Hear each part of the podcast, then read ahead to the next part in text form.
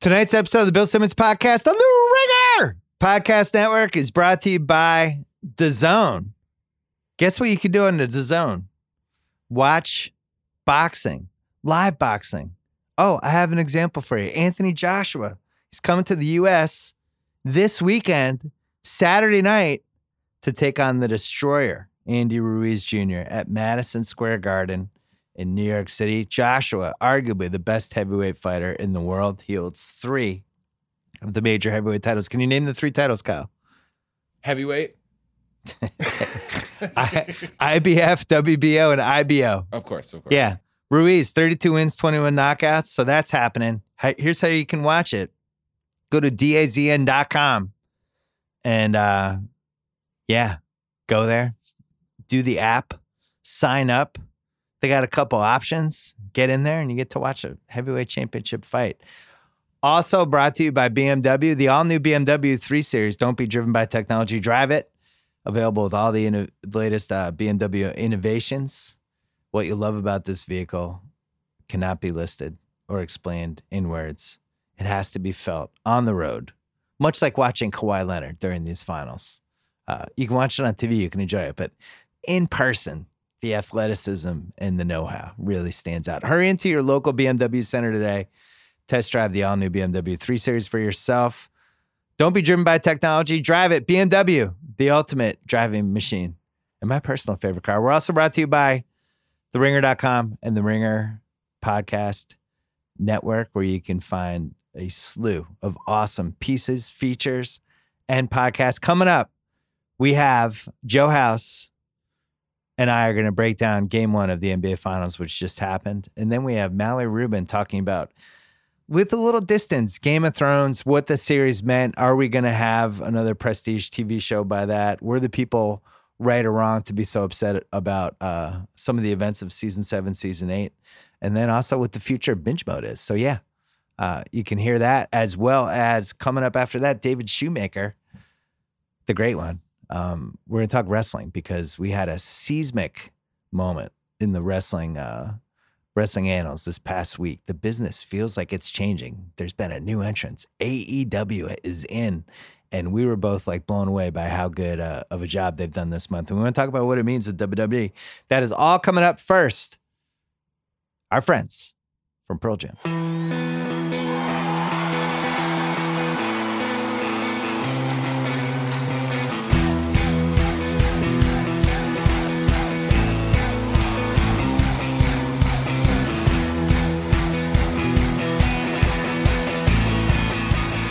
All right, we're taping this a little bit before midnight on the East Coast, a little bit before nine o'clock on the West Coast. Game one, NBA Finals in the books. Joe House, a longtime aficionado of the NBA Finals. He's online. Uh, you just watched this. I think we'll remember it as the Siakam game. Will we remember this as the Siakam series? What's your takeaway? I don't think we're going to remember this as the Siakam series, but you know, he had a great game one against Philadelphia. Uh, and, you know, this is the thing with this Toronto team. They have established this identity of kind of taking turns among various of their kind of role players stepping up and having big games. So he, he had a quiet series against Milwaukee. He didn't shoot great, but they had other guys that filled in and were able to, to you know, um, they were the difference in, in that series. They won four straight games because of their role players. Yeah. And this iteration of Toronto is tough to beat. When you get, you know, when you you you, expect twenty four points or more out of uh, uh, my man Kawhi, but you get uh, double digits out of Danny Green, who's been dead all series. Yeah. You get double digits out of VanVleet. You get 20 points out of Gasol. Uh, you know, that that's big. a tough. That's that's a, that's a tough uh, recipe for anybody. Well, and then you had how many pull it out of your sphincter threes and weird shots did Toronto make every time it seemed like Golden State was going to get over the hump. My dad, my dad always calls these the hump games. Golden State just couldn't get over the hump. It would be like they'd be down three, they'd be down two, down four, felt like that. And then all of a sudden something weird would happen. The worst one was probably McCaw, I don't even know why he was out there. I was shocked to see him. And then he made like a dagger three. And I think it was the only three he made the whole game, but that one really hurt. Yeah, that was the only three he made all game. And then that one, the game was probably decided at that point, but the the VanVleet shot at the end, the circus Yeah. double pump off the bat, when that stuff starts going in, you know it's not your night. This is one of those nights where it was all going in for Toronto. And I got to say, I was surprised because I thought I went into this thinking, you know, their guys are a little, those role guys are a little hit or miss. I thought the pressure of the finals, um, just, just how different it is having gone to the finals where you have those, you know, two hours for the game, you're warming up and there's 200 people on the court and it's just different. It feels different. There's a different energy to it. I thought it would affect them and it was the opposite. I, I actually thought that that that was the best I've seen them play in a couple weeks. What was interesting, Kawhi wasn't good, and he got to the free throw line, but didn't it look like he was kind of playing one legged half the half that game? Totally agree with that. He, he he did indeed look like he was playing one legged. We kept I was watching with a big group of guys and there there was, you know, a lot of questions about what you know, how hurt is he? Yeah. How hurt is, is Kawhi? Well, He still played forty three minutes. yeah, and he got to the line twelve times. They were getting more calls than the Warriors. It felt like, but I thought the Warriors made a tactical mistake. They really sold out to stop Kawhi early, and you know they were they were trapping him, sending two guys, and they were kind of leaving Siakam unaccounted for, which was the opposite of what what the Bucks really did. I thought, I assumed they would go into this game and try to take out the role guys and make sure that the role guys didn't beat them. And if Kawhi was going to shoot 30 times, you know, kind of play the play the math on that because he's been doing that now for two straight rounds. And at some point, it felt like he was going to wear down from that. He looked worn down tonight. I thought they made a mistake selling out the way they did in the first half to try to shut him down. All I would have I would have been much more worried about Siakam and Danny Green getting going. Danny Green missed his first couple, but Siakam's the guy you just don't. He he was really good this season and was in a funk last series. And now um, I'd be very concerned if I was a Warriors fan. What do you think? well that, that's the reason for the concern is Lowry didn't have a great game shooting wise. He shot two and nine from the field, and he uh, ended up almost fouling out. But he uh, was a was a plus eleven. He had, he led the team. He and Kawhi had the best plus minus along with VanVleet. Took up good And- charges. Yeah, and and he had you know nine assists. So he played a pretty controlled game, even though he didn't shoot well. It will be his turn to have a good game at home. This is the this is the risk. This is why you can't f around in the regular season. I just wonder how this this uh, series would line up if Golden State was starting off the series with two home games. It's the very best scenario with Toronto starting off with with two straight home games.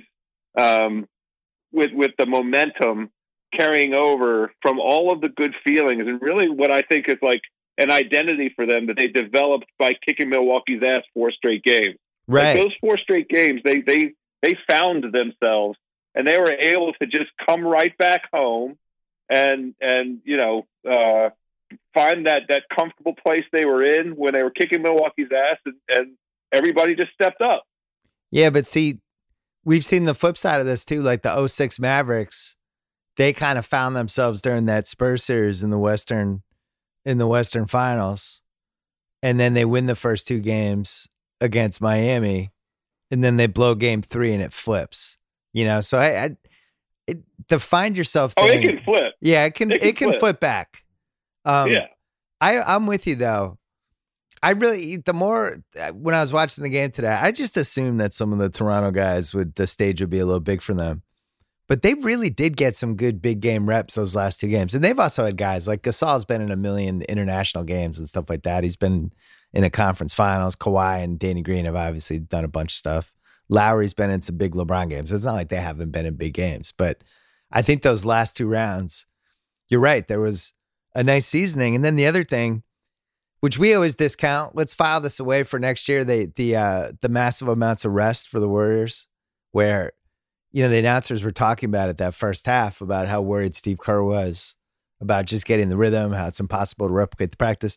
They looked way off in that first half. I thought they looked a little better in the second half, but um, I didn't really feel like defensively they started to look like the Warriors until the last six minutes of the game. I thought they had some really good defensive sequences down the stretch. I guess the X factor though is Iggy looked like he got hurt again at the yeah, tail right end. at the very end. Yeah. He got hurt. He got hurt on a layup, and then on the next play, which was really their last gasp, Kawhi shoved him out of bounds on an offensive rebound and got it. No call. Steve Kerr's going bonkers. Steve Kerr was Yeah. going crazy. The announcers missed it completely, and they showed no replay. They were just like, "We're good. We're gonna move on. We're gonna move on from this one. It's nice. It's nice for ABC that Toronto's gonna win this one. We're good. We're happy." But um, I uh, I, it just felt like one of those games, and it felt that way early on. It felt like the kind of game that Pascal Siakam was going to go 14 for 17. The line was really, really kind of fascinating. I ended up getting sucked into taking the Warriors. They were even money line. They were plus one and a half, but they were like minus 275 to win the series, which doesn't make a, a lot of sense because now they got to basically win four of the next six. Wait, did you understand that? I sometimes I just don't understand gambling lines. I I have no idea what was going on there. I I assumed it was moving around a, a good bit over the course of today. It looked like it ended up with Toronto at a minus one fifteen money line. Um, Yeah. But all, all throughout the day, it was the Warriors getting one. It was even. They they were they they were favored uh, the day before. It just looked like you know people were were pushing money in Yeah. um, and and it was it never really moved a ton. I bet on the first half. I bet on Golden State um, at even odds to to win the first half, just Mm. on that theory you outlined of some of the Toronto guys showing up and feeling finals tightness. And it, yeah. it was just you know that was the idea of it. But I I, I was prepared to lose. They they they weren't tight. They came out um, poised. They came out with the exact same you know uh, game six mentality against the Bucks, and they just went and kicked ass. It did. I'd heard this mentioned before this series that there was a little bit of 2004 Pistons similarities. Kind of the team out of nowhere that finds itself as the playoffs go along and then really turns it on in the finals against a team that is a little overrated. People had really, including myself, had really shook off the Durant injury as they can win without him because they basically they won a game 6 against Houston against a team that, as we come to find out in, in the subsequent weeks, um, was not getting along. It doesn't seem like, and seems like they weren't getting along during and at halftime and after that game. So you have that. Then you, then they sweep Portland, where Lillard was definitely wearing down and had broke had the broken rib or whatever he had in game two. Plus Kanter was just broke down as that series went along. They kind of caught that Portland team at the perfect time. Maybe you and I and Sal, since I'm going to use the three of us, since all of us wagered on the Warriors, maybe we overrated those five wins by the Warriors. What do you think? I don't know. Uh, a game one like this in in Toronto, uh, it's it, it. This is a, a, a classic kind of like feel them out, and you have a bunch of colliding narratives here. Uh, Sal sent around a stat amongst us about how great uh, Golden State is on rest. But Yeah. on the other hand, historically, teams with that amount of rest haven't done great. South also shared with us a stat about how good Golden State has been in Game One. Yeah. That but, didn't happen. You know, this, this, this was a this was a Golden State on the road and uh, uh, for for Game One, and we we we just it, it's it's a the confounding thing about Toronto is ha- are you going to get that performance from those role players um, in a way that, that can that can swing the game? but but I mean, game was- two, game two, they might get 28 from Lowry, something like that. That's that's what that part reminds me of the 04 Pistons. Um, the the fact that they're just, I thought they were for the most part really good defensively in that game. They had a couple breakdowns, but they really made the Warriors work for shots. The thing that reminded me of that 04 finals more than anything was just a, a lot of dudes on the Warriors side that you're like, oh wow, that guy. Oh, Mhm. Ooh, he's taking a big shot right now. Like Quinn Cook took a really big three at one point, and I think it was to cut a lead from maybe it was like six to three, something like that. In the fourth quarter, he missed it, and then the Raptors came down and they made a shot. And it was like a five point swing or six point swing, but there was a couple moments where Jerebko made, I think one, he might have made two. Cousins took one, Livingston in the in the lane, like it, it, it you kept kind of reminding yourself, like, oh yeah, they're missing Durant. They're missing that one extra guy that you you'd really need here. And it really was a lot of a lot of Clay and Curry. Like every well, play running through them. And I, you know, I this broke perfectly for KD, right? Because that because now it's like we don't have to hear that narrative anymore. And actually, they need KD now. He can hop on his white horse and ride to the rescue. Well, and the, the thing that was missing uh, from this game was the patented Golden State run.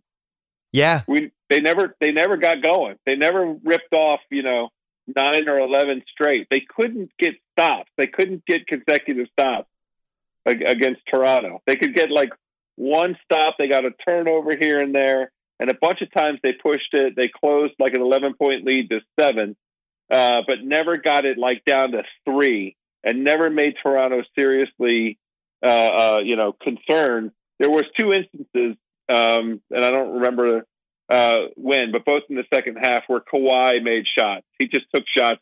He made that one three over Lo- in Looney's yeah, mug, right in his face. Yeah, that's what I mean. It was one of those games where what what are there like twelve shots in a game that could kind of start swinging it one way or the other, and it felt like all those went in for the Raptors in that game. There was one near the end that didn't, where Danny Green was officially starting to heat up. Yeah, and he had a really nice catch and shoot from the right corner, and it like hit both parts of the rim and went out. But you know, if if I'm a Raptors fan, you knew Siakam was good right? He, whether he whether the stage was a little big for him last round, who knows? Maybe it was the way the Bucks were playing him. But you you figured like from an athletic point, he was going to come around. The part the the one part we just didn't know with them was whether Green was lost for the playoffs. You know, because he he was really it, it was beyond a slump, and he I felt like they the needed court. him. Should, yeah, yeah. So they do need him, right? So now that now they have him back, I thought Gasol was great tonight, especially in the first half. Great. I I thought uh, was great. The stuff he was doing defensively, jumping out thirty feet from the basket, they were just bound and determined never to let Curry shoot an open twenty eight footer. It's really funny. It's funny to watch. They were they were totally happy with him having the floaters. Drive drive to the basket all you want. We are not giving you open anything. So the times that he got the shots, it was an accident. But Gasol was a big part of that. I I thought his defense was really, really good. And that's somebody who's been in a lot of big games. I, I didn't love that trade, but it is nice to have Marc Gasol in a, in a finals game versus Valanciunas, you know? Just, I just feel um, I, I, the veteran thing is that that's really, this is where it matters right now. And, and, and against Golden State, who, uh, you know, has a, a, a size deficiency um, yeah. his inside outside uh, ability is is is a nice like advantage they can create, a nice mismatch they can create. Well, what do you do? Points and seven rebounds from him. What do you do? Oh, so the Quinn Cook play, ten minutes left, 92-87. He missed a wide open three. Lowry rebound goes to Siakam. Siakam makes a makes a two, and suddenly it's seven again. But there were moments like that strewn throughout the game when it just felt like something good was going to happen, and uh, and then it didn't happen. I would have if I my big notes for the Warriors where I just I don't think I wouldn't wouldn't play Cousins. Yeah, I, I agree with that. I don't think he, I was shocked how much time he was playing in the fourth quarter. It was weird. He doesn't. He's not at the speed of the way the speed and intensity of these last couple rounds. I I just don't think he has it in him if he hasn't been playing. And uh, he I, couldn't he couldn't move. He, he I mean, no. the defensive rotations, he was out of position con- constantly. And there was a couple plays offensively where he was just in the wrong spots. I I would play Looney way more than he played. Looney only played. played oh, I guess he played twenty eight. Yeah, he was. A lot of that came in the in the last like twenty minutes of the game though, because I remember looking yeah. earlier and he hadn't played nearly as many minutes as I thought. He didn't even start. But Jordan Bell played 12. I might, I might rethink that one. I, I would start Looney. We'll see though if if Iggy's hurt. They don't have a lot of options. You might see more Swedish No. Larry House. Swedish Larry might really get some legit run here. I'm ready I, for I it. think your your stat. He had eight minutes tonight. You, you Yeah, had a stat He ruined my going. stat. Didn't come out. Didn't work out tonight. Oh, that was another that was another ridiculous Raptors play tonight when uh he played Swedish Larry played perfect defense on VanVleet and VanVleet did that double pump whip off the backboard layup that went in. You remember that? Yeah, yeah. There were there was a bunch of this. So this broke perfectly for Durant. And now y- prob- you could probably get away to waiting until next Wednesday if he can play. I still don't know if we see him in this series. Like I really think there's a chance that ship has already sailed and they're just not telling us. But you know, you probably don't you don't play him Sunday. You know you're going to get incredible refs on Sunday, right? The one thing we know for sure is they will get really good officiating on Sunday on the Warriors' behalf. There'll be no more shoving Iguodala into the camera crew with no calls. Well, they'll be getting those calls, but if they can somehow split and take that back to Golden State for uh, for the Wednesday game, that'd be a little bit, little bit more appealing. We got a series house. What do we do? Do we get Oh, out of this Warriors bet? What do we do?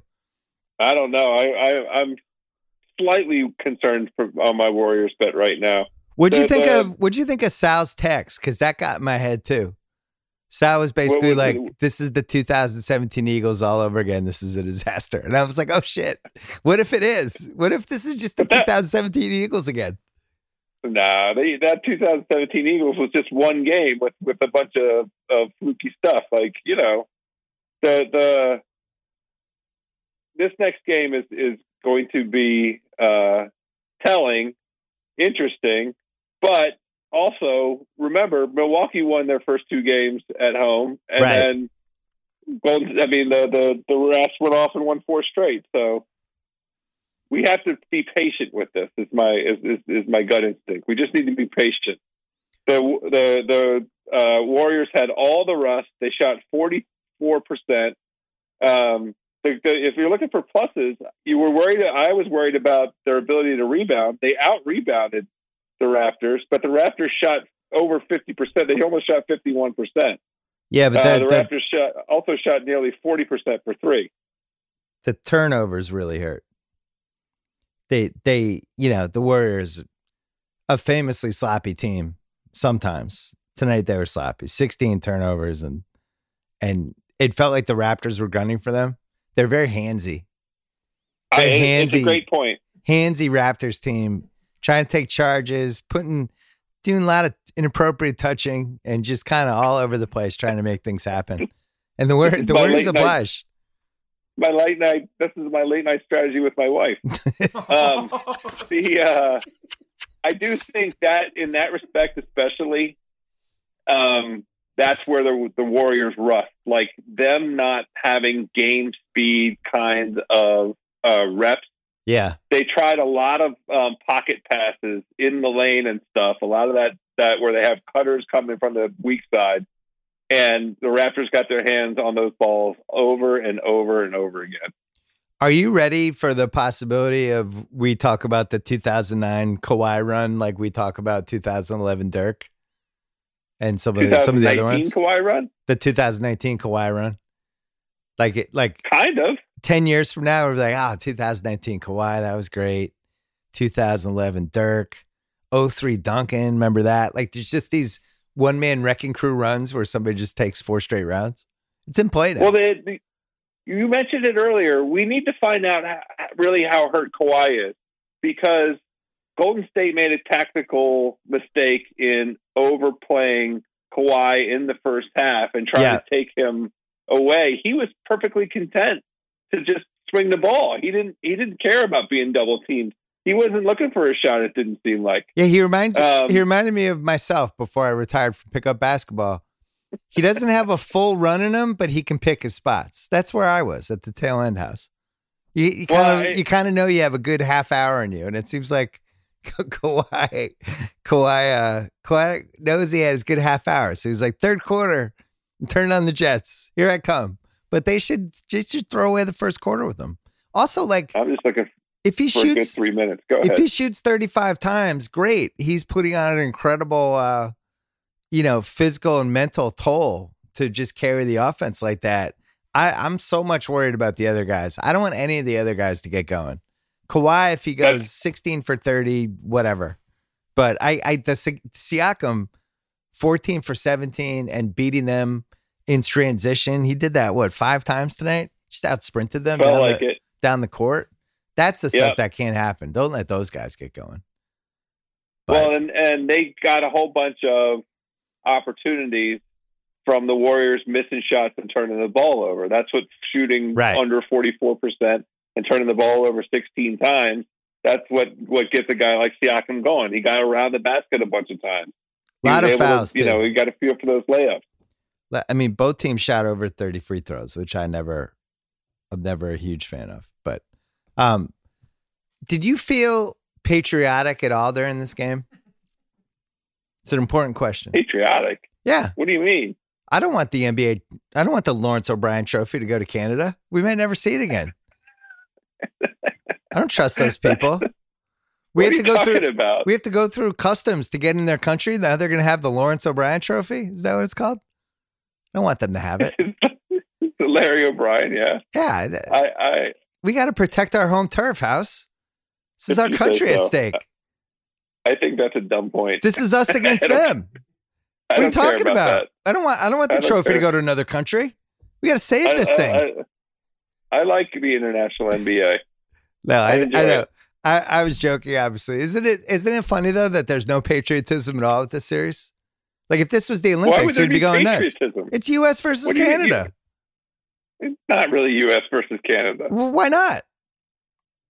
because the Raptors have been in the NBA for however many years now. Listen, all of their fans were Canadian. They're from another country, and we got to protect our turf house. This is ours. This is our trophy. I, I think you're trying to do do something here. I, I just am not picking it up. I'm doing a bit. Yeah, I think you're too. You're too late. You're too. It's I am too too late. it's too late back on the East Too late Coast. for me. It Kyle, is. did you I get didn't- my bit? I got it. I got Kyle it. It's like got the it. Russians sort of thing, right? Well, what about you know like Rocky Four? That's what I'm thinking. You know, just Apollo Creed coming out to James Brown living in America. No, nothing. I mean, are they going to do that in Oakland? They're going to come in, you know, living in America? Maybe the Warriors need to think about us, the Americans. Maybe they got it. Maybe there's more at stake than just defending the championship. It's about defending the flag house. I uh, this whole Toronto thing though with the with the people outside and all that stuff. it- I'm trying to think. Has there been an American equivalent to this? Not in basketball, Well, right? it- Have we had this many people? now. It's a it's a thing. Um, all all the teams have gotten smart. It feels like it's been going on like three or four years. Like there was forty five thousand people outside during the Stanley Cup in Washington last summer, Yeah, um, watching the games out in the streets. You saw Milwaukee. Now, to, to to the credit of the Raptors, they've been doing this Jurassic Park thing for it feels like ten years. I mean, yeah. as long as they've been good, at least for like the last five or six years. Um, and they, it seems like they have a great outdoor plaza for it. Um, Well, geez, I, it seems I, like I you it. I think it's a great phenomena. seems like you should just move there. Why don't you leave this country? We don't need. We don't want you. Go live with your friends in Canada. Toronto's supposed to be great. Danny Chau wrote a great food diary. I'm hungry. You know, there's a Momofuku in Toronto. It, it's it's the Momofuku. Yeah, Okay, there's a Momofuku. reason- Momofuku Toronto. Another reason to love Toronto. You know, speaking of Momofuku, I was talking to uh, Chang tonight. We were texting, and there's, you know, we might go to Summer League again, and in Vegas, and we are talking about, you know, whether we want to do another live show and what the theme would be. And I was thinking about Chang, David Cho, um, Alan Yang, get like basically the all Asian podcast live show and call it Sinsanity. What do you think? Sinsanity 2019. Sinsanity because it's in Sin City. Sin City, Sin Sanity. Sin Sanity, and they just got they just do their thing. They talk about I mean, all all of the things that they talk about when we go to our dinners. I'm the honorary Asian at the dinner, but it's just that it's a live show, an hour and a half. Sin Sanity 2019. No, I mean, I would pay for that. I think it'd be. Will there be food?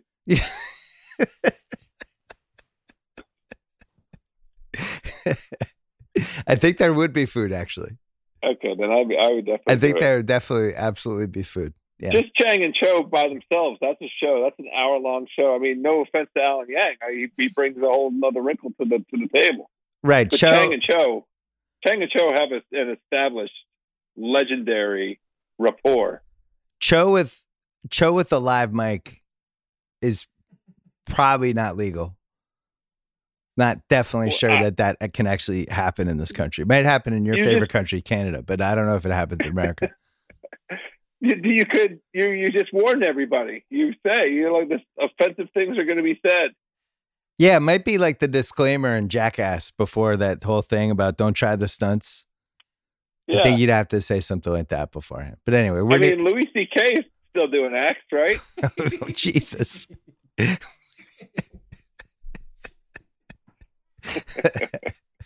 Oh my cut that. God. no, that's funny. That's a true fact. Yeah. Show is not going to be worse than Louis C.K. How about that?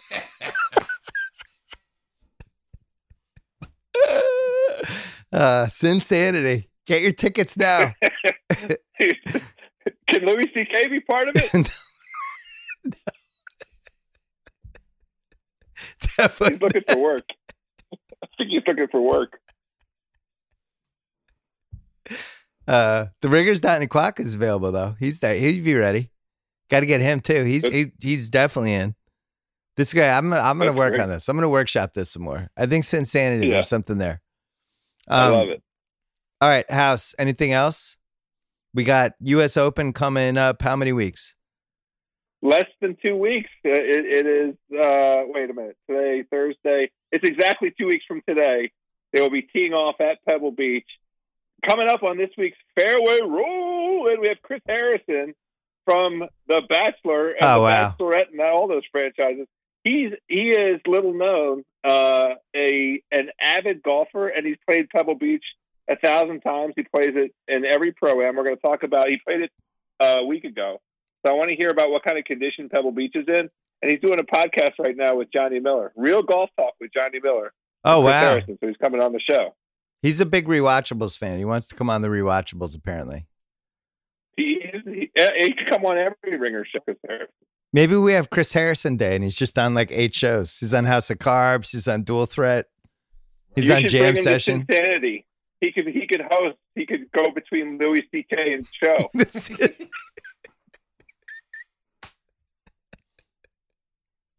he could moderate it. House, do am I going to lose more money on Tommy Fleetwood and Jon Rahm for this U.S. Open, or should I just burn the money in Uh, my backyard right now? Yeah, take it in your backyard. Get that nice fire pit going. Take a stack of hundreds that you keep in, in your and just start throwing them in there. I might throw our Warriors bet in there guys. too. I might throw our Warriors bet in there. I'm worried about our Warriors. bet. I didn't like what I saw tonight. Well, obviously you liked it because you love Canada. So congrats to that. I- congrats to I you and the love Canada. Canadians. I Yeah. love Canada. I love I love Canada and I love Insanity. Uh, House, uh, always a pleasure. We look forward to hearing you on Fairway Rolling this week. Thanks, guys. All right, bye. All right, we're going to get to Mallory Rubin in a second. First, having a high sports IQ, super important. You just saw it tonight. Saw it with Steph Curry. You know has a high sports IQ? That dude. Unbelievable offensive player and also has figured out all the angles on the court and how to take advantage of them. When it comes to hiring, it's harder to find the angles. But you don't need a high hiring IQ. You know, you need ZipRecruiter. Their powerful technology scans thousands of resumes to find people with the right experience for your job. The tech doesn't stop there. It even learns what kind of candidates you like and invites more to apply. ZipRecruiter so effective. Four out of five employers who post on ZipRecruiter get a quality candidate through the site within the first day. My listeners can try it for free. Just go to ziprecruiter.com slash BS. That is ZipRecruiter.com slash BS. ZipRecruiter is the smartest way to hire. Also, since we're here, I wanted to mention Luminary, the Rewatchables 1999, our little spin-off series that we did from the uh, the much beloved Rewatchables feed, which has the hangover actually this week. We did Austin Powers, The Spy Who Shagged Me this week on Luminary. We are dissecting some of our favorite 1999 movies and also what they meant in a really great and really strange year in general, but a great year for movies. Uh, Austin Powers, The Spy That Shagged Me. If you want to check it out, two months of free access to Luminary's premiere content for free if you sign up at luminary.link slash Simmons. After that is $7.99 per month. Cancel anytime terms do apply. All right, let's uh, bring in Mallory Rubin. All right, the mother of dragons, Mallory Rubin, is here. Hello. When- whenever I invite her on the podcast, I never tell her what she's talking about because she hates it, uh, not knowing. This she is a new extreme. This is a new extreme even for you. You literally have not told me anything about what we are here to discuss. I want to talk about. Game of Thrones. Oh, Yeah. Oh, Yeah. Game of Thrones. It's been like 10 days. It's your, great. your successful podcast, Binge Mode, you were on hashtag Talk to Thrones. I didn't really talk about it here other than with fellow dumbasses like Rosillo and Cousin Sal. And You had a like re- recurring weekly presence that I know. stirred the listening public. I know people did enjoy it.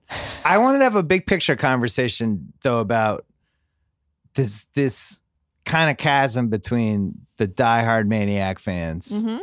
And the people who just watch the show to watch it and could barely remember to have people were who it seems like those people kind of enjoyed the last season and the last two seasons, whereas the diehards were like, well, this didn't happen, this didn't happen, they rushed this. Is it possible to enjoy that show while also not being disappointed by it? Yeah, I mean, I, It's a I- complicated question for you. yeah, I love Game of Thrones. It's one of the most important things in my life, sincerely.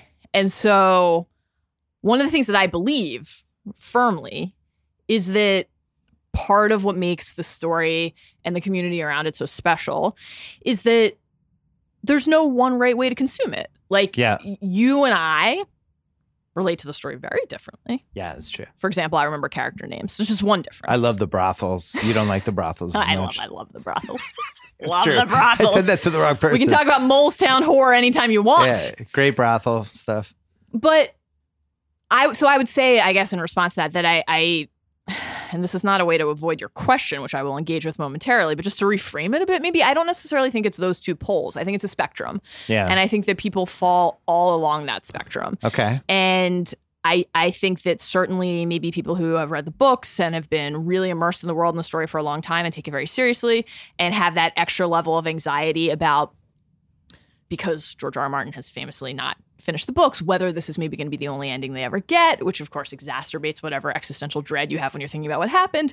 That's there. But like, I so think you think there's a second ending potentially that could really screw with people's heads. No, I think the second ending is now the thing that you crave is like the life raft that you see in the distance. The book. Yeah. So you almost like a second are, chance. There are people who just watch the show who I think were also disappointed, and then there are people who read the books and and lo- liked the ending of the show a lot, and there are people who only watched the show and either liked it or didn't. I think there are a million different responses to it, and it's not necessarily totally contingent on how seriously you take it. I think it's probably contingent on what parts of the story matter most to you. Fair. Can I throw this at you because I rewatched the first four seasons? We might have overrated it a little bit. I think it was an outstanding, really fun show, and it was fun to go in that world. But the show was always a little bit uneven. It was, they weren't throwing Yeah. a perfect game the first four seasons. They had unbelievable moments and episodes that, in the moment, were amazing. But then I think you remember them, like the, the Ned. The spoiler alert, but like Ned Stark's demise, things like Yeah. that. Season one, episode nine, Baelor. And there was so much time between the seasons that you start to remember them more and more fondly, and it gets everybody's expectations to this fever pitch that this is just going to be Sandy Koufax in the 1966 World Series, and it's like real life doesn't really work out that way. How many shows have actually done that? It's basically been Breaking Bad is the only one that I remember that has successfully pulled off a last season where everybody was like, Right. "Great job, really enjoyed it, thank you." Right. Other than that, it hasn't happened. I I I agree with you that the earlier seasons of the show are not perfect, and that as with anything else that people love, and that a not only a cult but a sizable cult following builds up around, there's a little bit of like idealizing the thing in your mind. That said, I I rewatch Game of Thrones in full every season before the new season. I rewatch it constantly, and it is damn good, damn good. I agree. And but but like okay, so on the one hand, I think still to this day, the season that I would rank last on the personal power rankings Yeah. is season five, not season seven or eight. I think season five is the weakest season of the show. Agree. Conversely, my personal favorite season is season six, which is when they are beyond the book. So I am I am not actually one of the book readers who subscribes to the notion that the show What kind of lost six? something. Uh, I mean, what didn't happen in season six? It's Were there brothels? There are always brothels. Oh, great. Always brothels. You can always Great. count on brothels. Jon's resurrection. Oh yeah, Jon's resurrection Hodor, was great. You know, Hodor Yeah. holding the door. Hodor. The Winds of Winter episode, the season finale, my all-time favorite episode of television. Cersei blowing up the Sept, the Jon parentage reveal, et cetera, et cetera, et cetera. Dany heading west at last. that was a great season. Season six is phenomenal. I think seasons three and four, along with six, are in the top tier. I really like three. Three is fabulous. I mean, the Jaime Brienne bathtub scene at Harrenhal in Kissed by Fire, the same episode episode where Jon and Ygritte uh, famously fuck in the cave, is uh, an iconic episode of television. Truly, One truly of the top 200 K fucking scenes. on Game of Thrones. so, you know, the show has always had highs and lows, but again, I think the difference is more about pacing and plotting. You know, these Agree. moments in season seven and especially in season eight, because of obviously how close we were to the end game in that sense as a viewer that you knew you were running out of time to learn something new or to understand something that you just didn't have those moments that you used to have to really fully understand why a character was making a choice. I think that's the key difference. So, like something like Dany and her decision to burn King's Landing and her ultimate uh, turn to Queen of the Ashes. Yeah. I am fine with that plot outcome. Just like too. I'm fine with Bran being king. It's more about how we got there and the rushed nature of the journey in the final stages. Like I've brought this up on binge mode before, but just as, think about this as a counterweight. In season three, Mance Rayder tells the wildlings that he's going to light the biggest fire that anyone's ever seen. It's like literally a season and a half until that happens Yeah. we have two scenes with Dany after she lights King's Landing on fire before she's killed. Two scenes with one of the primary protagonists in the show between a choice and the consequence of that choice. A season and a half to light a fire. Like that is not the same nature of storytelling. It, it, it's a fundamentally different show in season seven and eight. And that was my Still plenty to enjoy, but it's different. Yeah, my biggest gripe, and I noticed it when I watched the first four seasons over again, is as you said, the pacing was so effective Yeah. to set up when something actually happened. Think about the Red Wedding. When you now rewatch the show, you return to that Yeah. season three. Every time you see Tywin Lannister writing a letter, you know now as a viewer what he's plotting, Yeah. what he's planning. You can luxuriate in the fact that you get to witness the time and attention and care, not only that the characters in the world are, are paying to the decisions that they're making, but that the show was paying. And things like that stopped happening. Yeah, it's even I was With saying regularity. people oh, I wish it had been 10 episodes. Yeah. I even think it could have been one more. The the big thing for me is with Dany, which Mhm. I t- I've totally support. Everybody was so mad about the uh the heel turn. Yeah. I actually was really into it and I supported it and it made sense to me because it tied into all of her other experiences and she had a real fear about oh no, they like this guy more. Mhm. She just lost one of her dragons. I totally get it.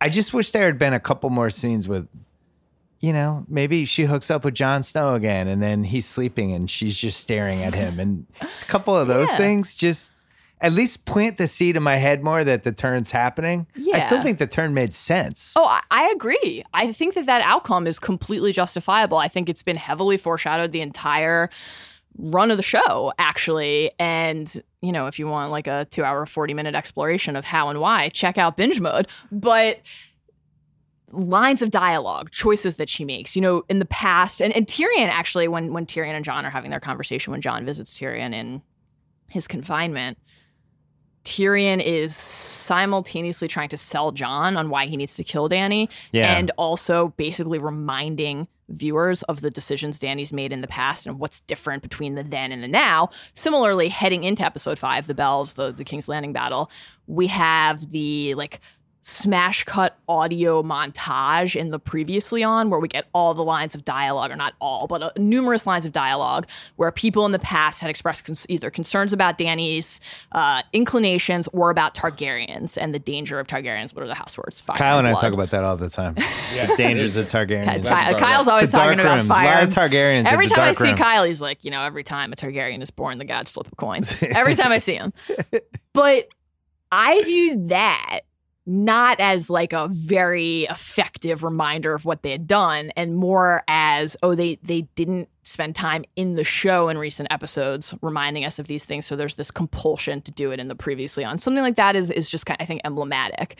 I completely agree that the groundwork was laid for Dany, but so they're the most some of the most effective scenes in season season eight, things like Sansa asking, "Well, what does a dragon eat?" and, and Dany saying, "Whatever they want." Yeah. Like that's actually that's terrifying that she thinks that that's okay, right? Whatever they want. Well, what about people? This is a person who once chained two of her own dragons beneath the catacombs in Meereen because Drogon killed one kid, and now it's whatever they want, and I'm going to burn a whole city. Similarly, in the battle itself, just don't have it happen after the bells ring and the city is surrendered. Like it's it's such a simple choice. Yeah.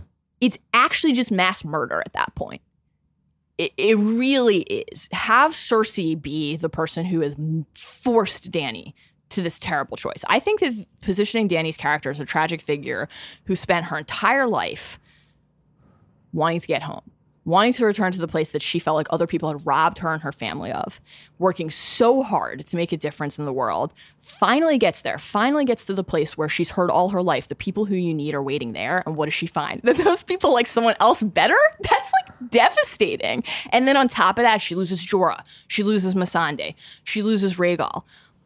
Positioning somebody in that situation as utterly despondent and lost and broken and unclear of where the line is anymore between right and wrong, how to navigate the divide between liberator and conqueror that she always sort of maintained but struggled to see the difference between. Had to have Barristan and Jorah and all of her advisors remind her what was right, what was wrong, what her father did and why. Those people are all out of her life now. So all of that I think makes sense. But at the end of the day, the bell's wrong. The Lannister soldiers threw down their swords and Dany burned the city. That, that's that the nature of delivering that final reveal is a tougher sell. And then again, we have one episode after that to grapple with the consequences. I still think if if you lost Halo, Oh, I would burn everyone. if I was killed, I'm trying to think one other thing that could happen. Lamar, Lamar, Lamar Jackson couldn't throw a spiral anymore. I do think you could burn down a city potentially. Potentially. yeah. Again, I, I don't even I don't object to to the outcome. You see, Just- you burning I down- more time. You burning down a city couldn't happen because you'd be too worried about the animals. That's true. You're the only person who could watch Chernobyl and get more upset about the animals than the human beings with the skin rolling off their faces. episode Amazing four. show. Episode four of Chernobyl shook me to my core and forever changed me. Forever really changed was. me. I will never be the same. I was I was debating whether to get my wife into the show just so I could hidden camera her for episode four. It's, it's the most upsetting animal animal on TV moment of all time. the close up of the sweet little orange tabby cat's face. I just when I close my eyes now, it's what I see. It was Hunger Games with pets. so upsetting. Um, I wanted to ask you about. Um, so we started binge mode. What was that? 2016. 17? 17? Heading into yeah, heading into season seven of Game of Thrones. Jump we on did, Thrones. Yeah. And this pod, it started to gain momentum, and then it just it just seemed like three times as many people were listening to it this last season. But I didn't really understand why that was happening, even as it was happening. Do you feel like with the streaming stuff, just everybody was caught up by this season? What was going on? What was just going on with the audience for this show? Because I went back and I was looking at the first couple seasons, mm-hmm. and this is back when TV was supposed to have a bigger audience than it Right. does now, and it's like one fourth of the audience for the premieres for stuff. Why did the show so belatedly blossom like it did? Is it because we didn't have a lot of other options for prestige t- TV, or it was just the build up, the streaming, the binging? What was it? I think it's a combination of multiple factors. You know, we're in this era of boundless choice. You have so many things that you could be watching at any given moment in time. There are new things on Netflix and Amazon, like boot up Crackle if you want. Stuff is everywhere. HBO is Yeah. dropping something new. And Were you paid by Crackle for that? no, but Okay. I just, you know, Jason and I like to think, well, maybe one day Crackle will come ask us to write the Harry Potter TV adaptation, you know? Oh, okay. Good, Crackle, good what's up? Crackle name drop. um the the monoculture the idea of game of thrones being this last piece of monoculture up there with like marvel the mcu and star wars as Yeah. the only remaining things and certainly the only thing on television that the bulk of the people in your life who you know might also want to talk to you about this thing i think that became a very real idea in people's minds even if the numbers you know like juliet litman our cherished colleagues often likes likes to point out that as massive as the numbers are for Game of Thrones compared to the, the modern television landscape, it's like nothing compared to say how many people watch MASH or Yeah. how many people watched. I was just listening to Juliet's interview with Chris Harrison, the first season of The Bachelorette.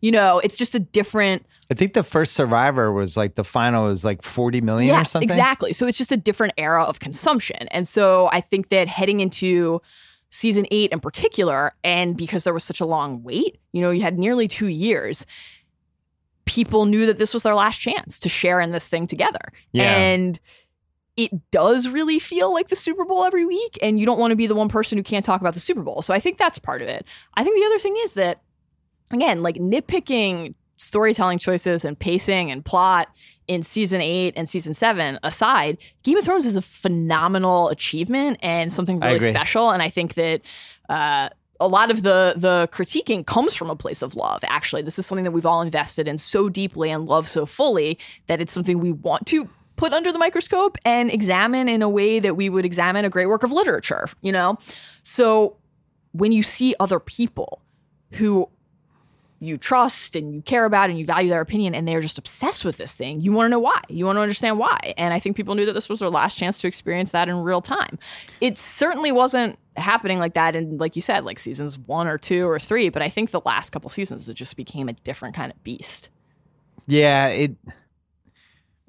I don't think a lot of that is fair. I mean, I agree with everything you said. It's just like uh, I saw somebody else made this point about the last Avengers movie, right? Like a lot of shit in Avengers that doesn't make sense, and you Oh could pick apart. Yeah. But people are just like, "I'm in. I'm gonna enjoy this." It was like Game of Thrones became LeBron. Mm-hmm. It was just being held to this higher standard where it was supposed to be the smartest possible version of a television show and a, or a content property, and I'm not sure that's fair to, for anybody. I I think that you're right. I guess the difference is that, and I, I love I love the Marvel movies. I loved Endgame.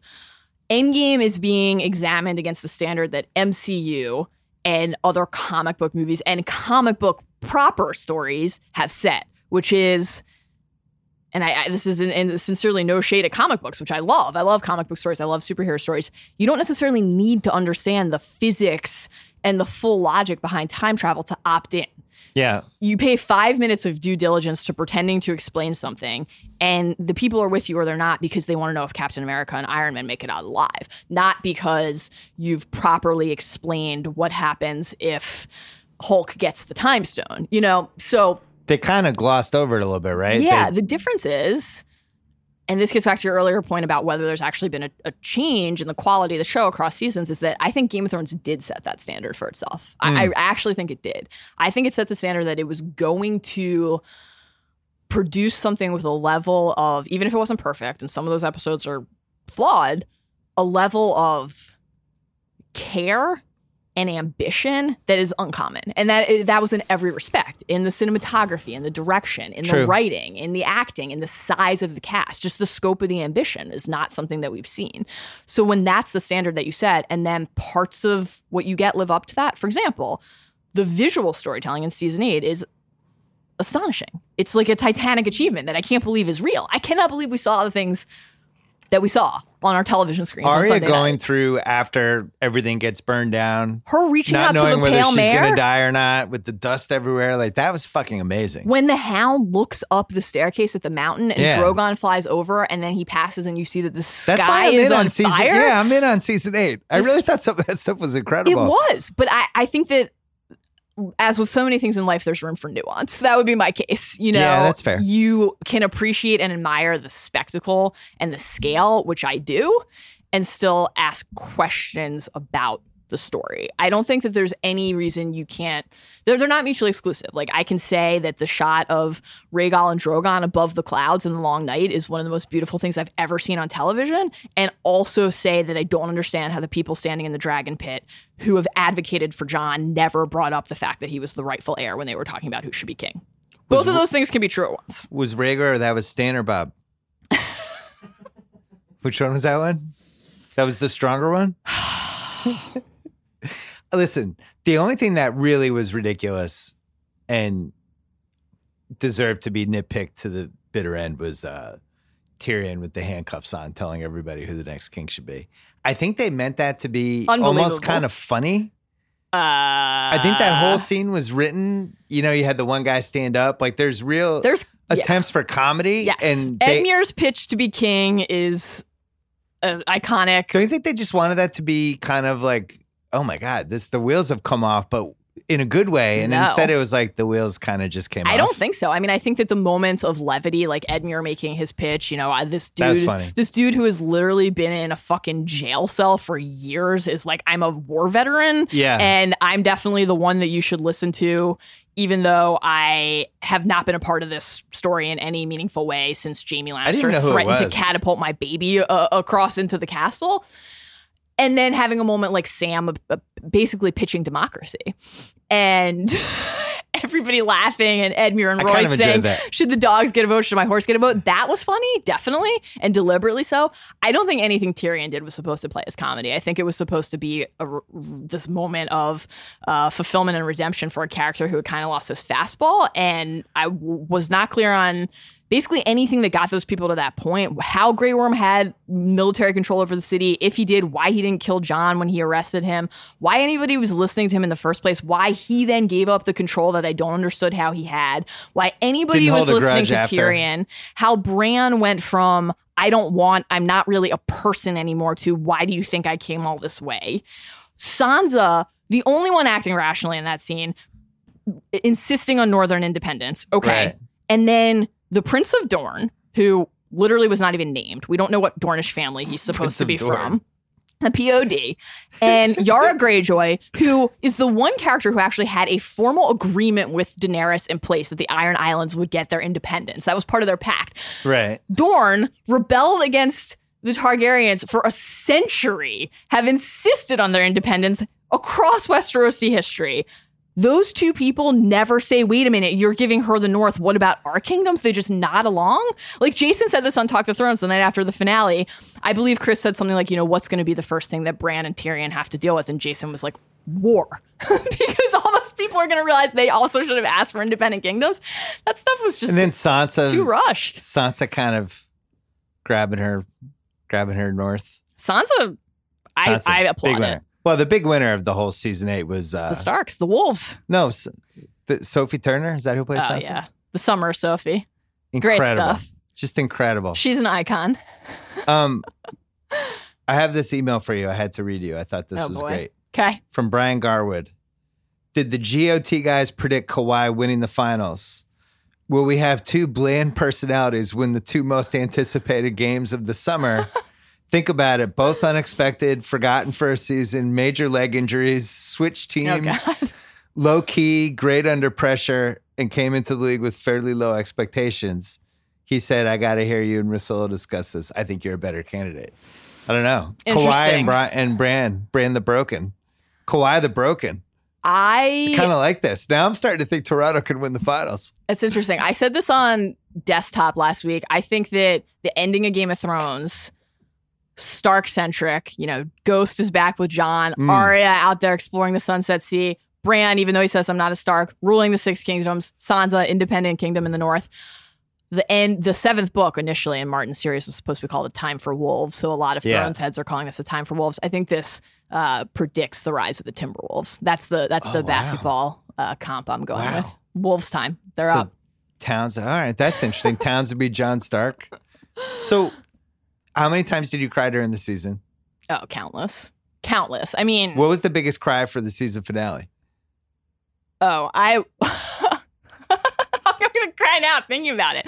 Watching Jon. I mean, Jon and Ghost. Oh my god! Well, that Ghost made with the me one smile. ear missing. My sweet ghosty boy, I love him so much. Jon riding off into the north. I mean, it killed me. I, it's feel that part feels very fitting. I wish that he had sent himself to the north. I wish that he had abdicated his throne. I think all of the Maester Aemon comparisons that we got in this season, something like hearing Pod sing Jenny's song, which has a connection to Duncan Targaryen, who abdicated his throne. There were all these clues that Jon was going to formally renounce. Obviously, he kept saying to Dany, I don't want it. But I think after she died, having him say, No, I actually don't want it, I'm going to send myself out into the wilderness, given the importance of choice as a theme in the story and identity and the you choosing your own course over someone else t- defining your life for you. I think that would have been really powerful. But Jon heading off beyond the wall, is he now the king beyond the wall? Is he going to go and desert the Night's Watch and range out in the north? And you know, Tormund said to him when they parted at Winterfell in episode four, "You've got the, the north in you, the real north," and that that killed me.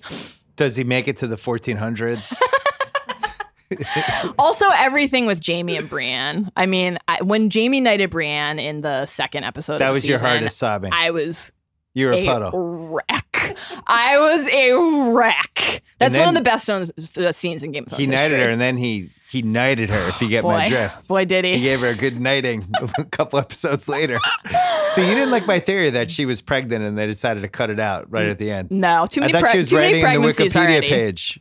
You know, we have obviously the Cersei, Cersei pregnancy plot. Gilly revealed that she was pregnant. I was certain that Dany was going to be pregnant this season. I we had so much, so much Chekhov's "I have a barren womb and can't have babies" Yeah. talk had in season seven You between pass Dany out and Jon. three dragon eggs in one fiery night. That's your womb is never really the same after that. There's a whole quickening womb plot in the fifth book that indicates that her belief that she can't have children is is misfounded and wrong. And I thought that that would happen in the in the show. Hmm. I don't know what changed between seasons, but clearly many things changed between season seven and eight because like the whole Golden Company thing.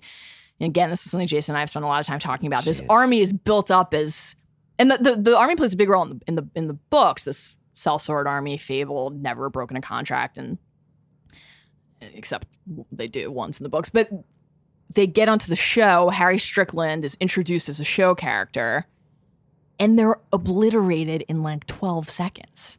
I couldn't believe it. No wonder they didn't bring the elephants. It's not worth Right. the CGI to just, especially by the show standard of what's worth CGI with animals.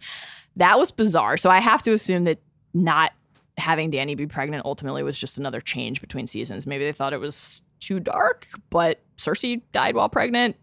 Talisa was stabbed in the stomach at the Red Wedding while pregnant. It's not like they haven't done that before. So I don't know. What's your relationship mentally with uh, Benioff and Weiss right now?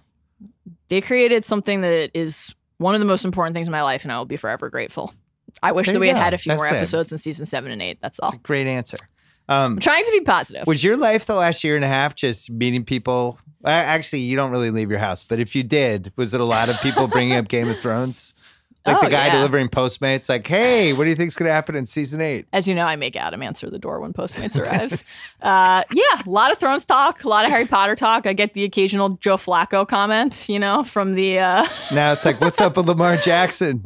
like. Can he not throw a spiral anymore? What's going on? He'll be fine. He'll be fine. I believe it's going to be a great, He'll be fine. Season a great decade of Lamar. Fine. I believe he's going to be great. I believe in the offense. Hollywood Brown, Okay. first round draft pick, drafted a lot of speed at skill positions. Signed Mark Ingram, Earl It's a much Thomas on defense. Yeah, it's Um, good. And binge mode is going to take a break for a little bit, but then we're going to come back with something. We are indeed going to come back with something. We're back in the in the But what? planning room. But what? The highlight of all of this was the Baltimore Sun wrote a feature about you. and yeah. and then it was in the newspaper and your mom bought 50 copies. She and was just mailing them just on a street corner, handing them out to random people in Baltimore. she mailed me so many copies. She sent me a really adorable picture of her holding the paper with a just a big smile on her face. That was great. I love that. she sent a text message thread. I- don't know who like 70% of the phone numbers on this thread are. She then also sent an email to I think almost everyone in her life. She posted it on Facebook. It's precious. But my dad is very excited. Uh, got a text message from my grandma with all sorts of emoji. It was the, the Baltimore contingent was was delighted by. it. It was very sweet. It's very sweet. The parents get so adorable with this stuff. My dad's house in Boston, you walk in, you go in the bathroom, and there's like two different pictures of me and Obama. and then you go into the bathroom, and it's four different framed things. No, like, no matter where you're peeing, if you look around, I'm just staring at you in some form. And I'm always like, this is psychotic. Like, what's wrong with you? And it's like, you'll understand. You'll understand one day. Does it have to be in the bathroom? And like four pictures of me in the bathroom. Like, he's a psycho. But he's like, you'll understand someday. How about but like I was thinking about that sitting room or You're sitting- something? yeah, you know, maybe like the fourth floor of, the, of your house or some whatever. sort of dining nook, It's perhaps. weird. but when when Ben becomes a professional wrestler someday, I'm sure I'll have pictures of him with the Yeah. WWE belt. You'll have stuff. them lining the trampoline basketball net No out question. in your yard. No question. um, all right, so we're back. We're back. We're plotting Mhm. next big binge mode thing, We are. and that's it. All We right. are. I'm glad you're in a good space with Game of Thrones. I was a little worried about you I love because I Game wa- of I was saying to somebody it was like the equivalent of if the NBA just ended, like if this was the last NBA Finals ever, and I had to just like I have seven more games potentially of Toronto Golden State, and then I never get to watch the NBA again. Here's how I'm processing that. Yeah, On the one hand, this has been a monumental thing in my life, and this particular facet of it is over, and that's devastatingly sad to me, and I feel Yeah. empty and alone. However, you remember old Nan? Season one, she's sitting by Bran's bedside Oh, telling yeah. him stories. Okay. old Dan. One of my favorite quotes in the books is old Nan saying to Bran, The stories are. Like, the stories are. They exist, and you can return to them whenever you want. Mm. The show will always be there for us. The books will always old be there friend. for us. The fandom will always be there for us. I will always enjoy rewatching, rereading, returning to the world. And hey, maybe we'll get another book. George, I believe in you. We're going to get spin offs. Who knows? Who That's knows how what the future is? the we'll be in the Larry world Bird forever. the Larry Bird Celtics in the mid '90s, when the Celtics were just rock bottom. Two two of our best guys died, and we were just awful. And we would go out, and the J Bug and I, we would brought up my I had a nice big bong at that point. This is when I respect smoking a lot more pot. Mhm. Um, Yes, we'd sure. smoke pot. This we would store 24 more get pot. Sour Patch Kids, and we would watch like an old Bird basketball game. We just kind of go back in time, back when the Celtics mattered. This will be you in Game of Thrones. I am a fan of all the things you mentioned, specifically Sour Patch Kids. Let's go with that. Jeni's. You're the only Mallory for the people listening is the only person I've ever known who Postmates ice cream. I do. It's embarrassing. I, I'm not ashamed though. Recently, got a new order. Some great seasonal offerings are back. Strawberry buttermilk on the menu. It's wonderful. The sweet cream with the biscuit and the peach jam, one of my favorites, back on the menu. Put down a pint of that while watching The Bachelorette the other night. Felt great. This is great. What? So what media are you going to consume now? Um, I'm rewatching Deadwood right you got now. Chernobyl. You Re- rewatching Deadwood. Rewatching Deadwood, a, a truly spectacular television achievement. I'm all in on Chernobyl, as you know. I got to catch up on Billions, of course. Yeah. That's been a Hard Bob. a hole in my life. I can't wait to to learn who Hard Bob is. I miss Wags, miss everything about Billions, so I'll binge that. I'll catch up hopefully in time. I know for Compliment has taken that like legitimately personally that you're ten episodes behind now. it's it's not something It's I want. It's like actually physically hurts. him. I didn't choose the timing of Game of Thrones and Billions. The world did that I to know. me. I don't know, you if they did either. Can't wait to catch up on Billions, and then I'm excited about a lot of the stuff that's Succession? coming soon. Succession, obviously, love. I'm really excited about Good Omens, Stranger Things. I I- this is a Ooh, little Big further Little off. Lies is Big- really good. Big I saw the Lies. first three eps. Can't wait. Can't wait for Big Little Live, the Ringer yeah, after Big Little show. Live. And a little bit further down the road, his Dark Materials, the HBO show that's coming up. I assume sometime in the fall. They don't have a date yet. That I, those are some of my all-time favorite books. I can't. What about wait Watchmen? For Does that. Watchmen have yeah, potential? I'm excited for Watchmen too. I, I love the Watchmen comic. And then the big kahuna way down the road, if they don't fuck it up, is Lord of the Rings. You figure like Amazon, the richest company in the world, I cannot wait for spend that. Spend so much money on it, and just that could be great for us. It's going to be fabulous. Cogman, one of the uh, producers on Game of Thrones, Bryan Cogman, the the. George R. R. Martin has called him the third head of the dragon, along with Benioff Hmm. and Weiss. He's consulting on the Rings show. I think that uh, the Lord of the Rings show is going to be special. Young Aragorn, here we go. Let's do well, the biggest win you had this year is my son watching all the Harry Potter movies. it's incredible. Yeah. I was Where did was- he Where did he net out on favorite characters? Still Dobby and Hagrid. Yeah. Yeah. Whoever they are, those Very were his sweet. favorites. Yeah, it Very was sweet. great. When will he read the books? When will you Um, read the books? when he learns how to read about five years from now, age 16. Audiobooks. It could, could- that could be his You future. go right from the audiobooks into the uh, podcast Maybe and that's just where have we go. hundreds of hours of audio. Um, the mother, of dra- what'd you call Dany? The queen of ash? Queen of the Ashes. Queen of the ashes. Well, you're the mother of dragon. I hope you never become the queen of the ashes. Mallory Rubin, thank you. Thank you, Bill. Hey, when it comes to your underwear, feeling cool is pretty cool. If you're wearing Fruit of the Loom's Cool Zone Fly Boxer Brief, you'll be feeling both cool and cool right now. What's better than feeling cool and cool, Kyle? I don't know. Nothing. I don't know. Fruit of the Loom upgraded their cotton boxer brief by adding a ventilated mesh fly. Ventilated mesh fly God, I'm jealous. To promote airflow and support right where you need it most. Where do you need it most, Kyle? I would say the- right there. the flies in the no That sounds zone. perfect. Right. The Cool Zone Fly Boxer Briefs, consumer tested, expertly designed. Each pair features dual defense technology designed to wick away moisture and defend against odor, keeping you dry and fresh. No ride up legs, breathable mesh. The Cool Zone Fly Boxer Brief, made for guys who want to stay cool and comfortable all day long. You know, I'm one of those guys that I never change my underwear, and I always like I have like the same 10 to 12 things that I wear over and over again. I rolled the dice. I tried these. Guess what? Super comfortable. Really? I They're not like I could lying. use them. As Yeah. a guy who takes like the My bus, fly zone was in there. really good shape. That's yeah. what I'm worried about. Is my yeah, fly especially zone. in the summer months. Oh, you, you need things to be a little cooler in certain places. If you could use a little extra ventilation in your life, check out uh, fruit.com and you could check out the ventilated fly for yourself. Use the code BILL to receive an additional 10% off their current promotion of 20% off the Cool Zone Fly Boxer Briefs. Once again, that is fruit.com, promo code BILL. And by the way, uh, while we're here, Ringer NBA show is cranking all the way through the finals. We have a whole schedule. We have a bunch of our Ringer people that are going to be on, and uh, they're posting podcasts right after the games. I'm not going to be posting a podcast after every finals game, but if you want that immediate reaction stuff, uh, follow the Ringer NBA show. And great hosts like John Gonzalez, Blues fan Chris Vernon, Kevin O'Connor, whole bunch of uh, whole bunch of our Ringer people. So you can listen to that. Speaking of the Blues, I invited Jon Hamm, diehard St. Louis Blues fan, to come on the uh, podcast, but he's traveling for a movie. If the series goes into the later games, we'll see if he has the courage to come on. That Jon Hamm. Um, I don't know. I told him he lost. He lost to the uh, the Red Sox in 2013 with his Cardinals, and he lost Ben Affleck at the end of the town. So he's lost his last two against Boston. So there you go. Not to mention Super Bowl 30, uh, 36. Yeah. Come on, Jon Hamm. Anyway, uh, we're bringing now in David Shoemaker to talk about wrestling. Here we go.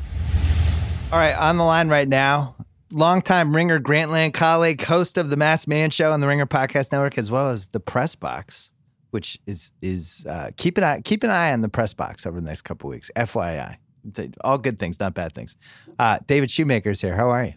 I'm doing great, man. Doing great. This is a big week for for wrestling nerds like me. Yeah, I just we were talking before we came on, and I was like, I hate doing the same topic on my podcast that you do on the Masked Man Show because you're going to do that with better people.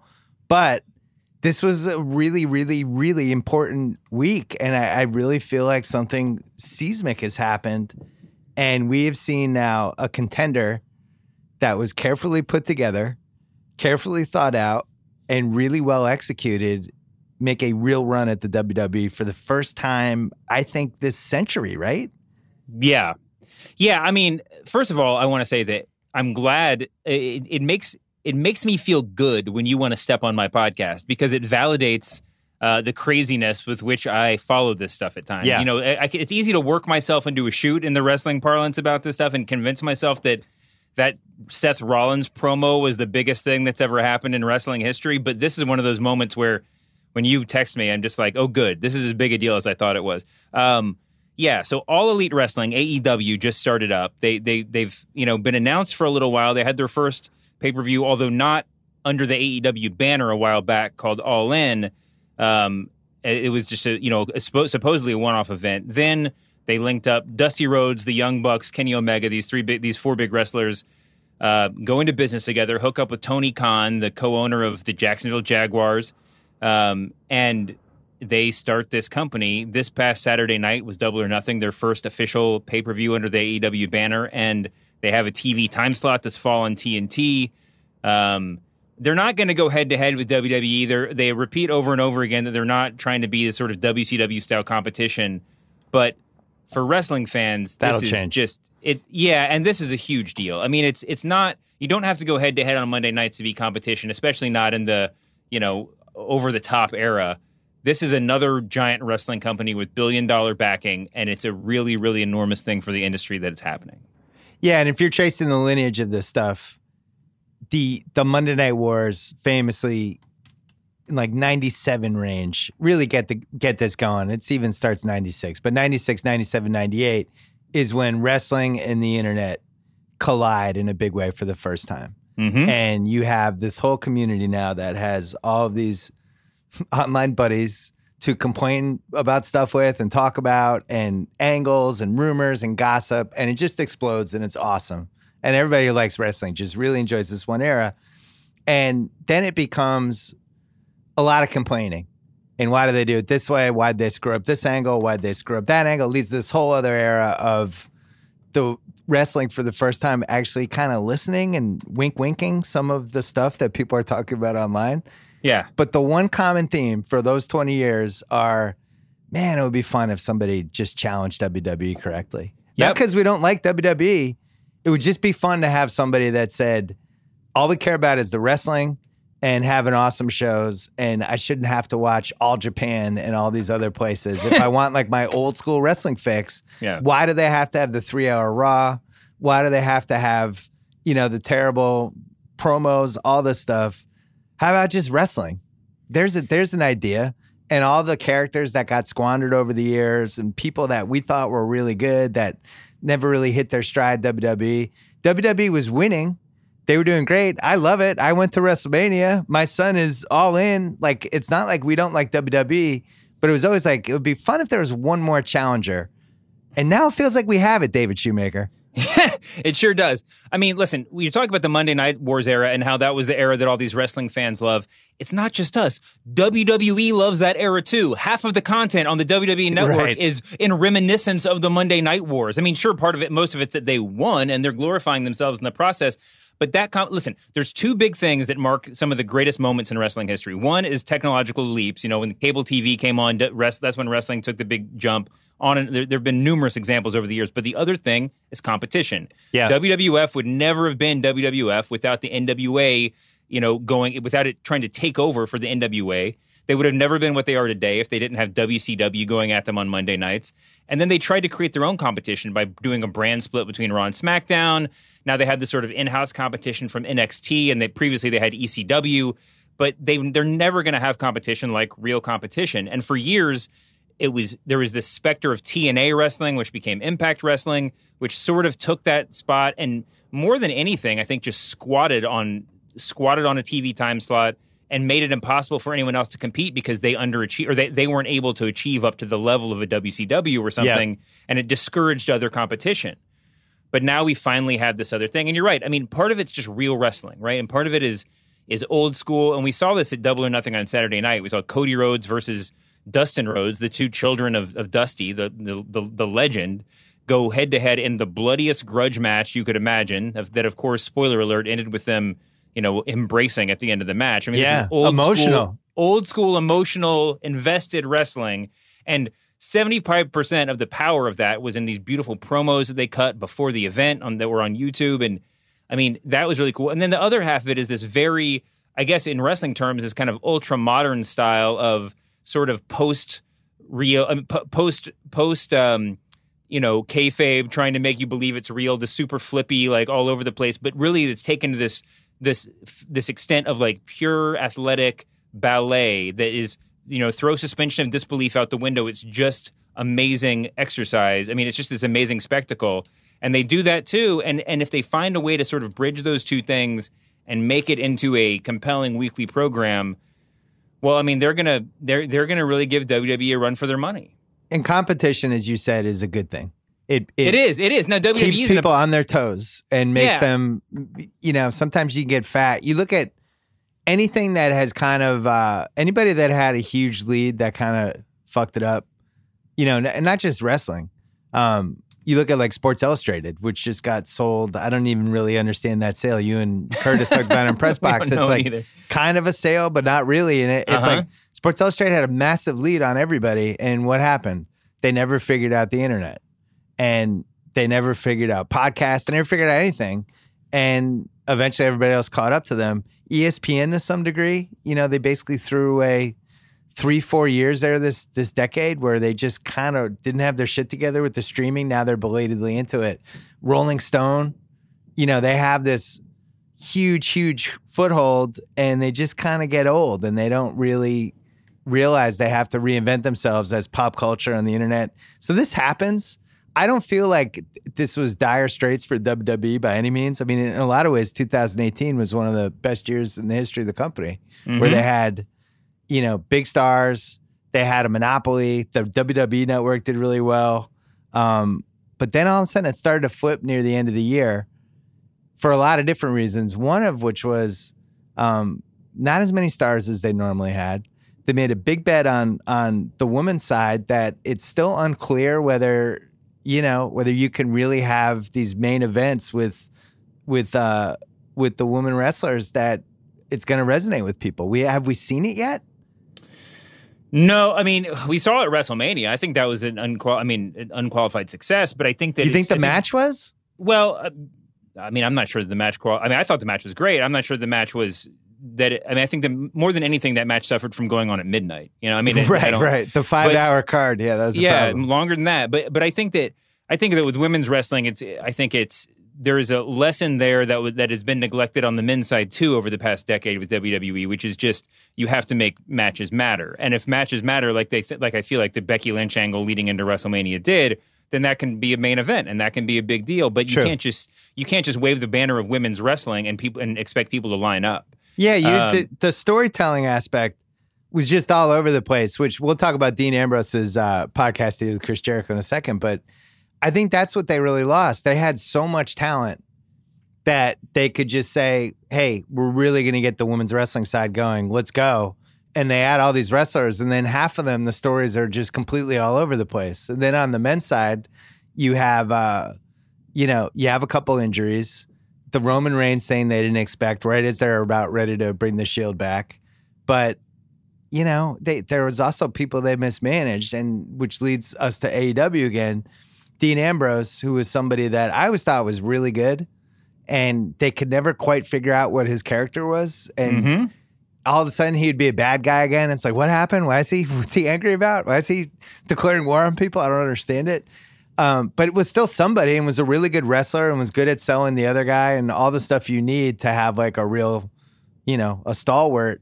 AEW takes him, and that's somebody you can build part of your business around. I think. I think he can be one of the best four guys in AEW pretty quickly and for a long time. I think time. he could have been one of the best four guys in WWE. I mean, listen, you mentioned ESPN earlier, and maybe this is a tortured comparison, but what WWE has done basically since uh, has tried to do basically since you know The Rock left is make the brand more important than any of the names of the wrestlers, right? Yeah. And that was that's a criticism that was leveled uh, with, I mean, legitimately at ESPN for a long time when they were letting their biggest name anchors walk if they became if they wanted too much money or if they thought they were too big for Sports Center or whatever.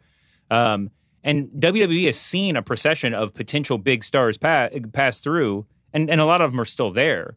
But you know, like there's there's a ceiling on you know someone like Daniel Bryan can momentarily transcend the sport, right? But there's only one John Cena in the past you know 15 years or whatever. CM Punk was going to be that guy, but then CM Punk got disgruntled and he left, right? Yeah. I mean, there's there you can look at a Seth Rollins, you can look at Roman Reigns. They're trying to make that guy, but in the environment, it's become impossible. And Dean Ambrose, listen, Dean Ambrose is not The Rock, you know, but and he's not Stone Cold Steve Austin. And I've taken you know some crap for comparing him to Stone Cold Steve Austin in the past, but because Dean Ambrose is not a consistent, has not been a, a purely consistent performer. But when he was the champion and he was standing in the middle of the WWE ring, the fans reacted to him in a way that's really, really hard to put words to. I mean, it, he was he is a real charisma when he's put in that spot that almost nobody else in the wrestling business has. And you wonder why there was this inconsistency. You wonder why you never knew what he was doing. Well, he answers that on the you know Jericho podcast, and that's because he and Vince had different were, were uh, different ideas of who this character was. Yeah, you know, and if you have if someone's you know writing for you know if if you know if Kevin Hart and The Rock switch roles in Central Intelligence, it doesn't make any sense. You know because you it just, it, you're writing for a different for a different person to play the part. It's not going to work. Now in AEW, he popped up there at the end of the again, spoiler alert, at the end of the show, at the end of the main event, and went at Chris Jericho, who's there now, and Kenny Omega, who, you know, according to a lot of people, is the best wrestler in the world, and who, by the way, wrestled an entire main event match with a broken nose on Saturday. Oh, my God. Um, he popped up there, and immediately it legitimizes the company, and it re legitimizes a guy who, you know, had his ups and downs in WWE. And it's also one of the old, oldest wrestling moves in the book to pull the slightly disgruntled, never was used totally correctly guy from the other place. Oh yeah, and just get and just move all your chips behind him. What's interesting to me about what's happening here and why I think it's different is they're they're doing it correctly. So all right, what does that mean? First of all, it looks really good. It looks really professional. It's like mm-hmm. well thought out. It looks like they've spent money. It's not like the you know like something like ECW, which I I really enjoyed back in the day in the '90s, but it always felt a little bargain basementy, you know, a little cable accessy. Sure. Um, everything about it was cutting corners, and I, I think that's mostly been what we've had with contenders, except for the Ted Turner and and and the NWA WCW, like that whole world. Um, the the quality is there from the behind the scenes standpoint, and then the second thing is you know, Tony Khan, who I I had talked to a couple times way back when, really haven't talked to him in a couple years, but um, is the opposite of Vince McMahon, I would say, in every conceivable way, um, but loves wrestling and really obviously cares about it and has put a lot of thought into it, what yeah. works and doesn't work. Sure. And you can see it in the blueprint. Every move they've made has been smart. And I think there's room for both. I, I mean, it's for me, it's like the more wrestling, the better. That's quality. I just look at how my son reacted to it. I was with my daughter all weekend at a soccer tournament, and my son was at a baseball tournament with my wife. So we didn't see the pay per view. But the next day, I found out about the Dean Ambrose thing in the morning. And so I FaceTimed him and I was like, hey, do you, you see what happened in the AEW thing last night? He's like, I watched all the clips. And like, he was already in. Like, he watched some of it on Twitter. He knew it was going on. Like, they've already gotten him. He's 11. Um, so he has WWE, he has AEW, and he has NXT, which he loves, which we shouldn't, you know, gloss over. NXT has basically become, in a weird way, the rival to WWE, even though they're owned by the same thing. And now AEW, I would say that's their competition coming out of the gate, right? They have to beat NXT first. Yeah. Um, yes, I think that's right. I mean, NXT doesn't have a TV deal, and there's some there was some discussion that that might be part of a of a Fox, you know, package or whatever when they were making that. And I don't think they've any of that's been inked out. It's just on the WWE network. Um, I meant I which, meant more for like from a coolness, the pe- the real wrestling fan type of people.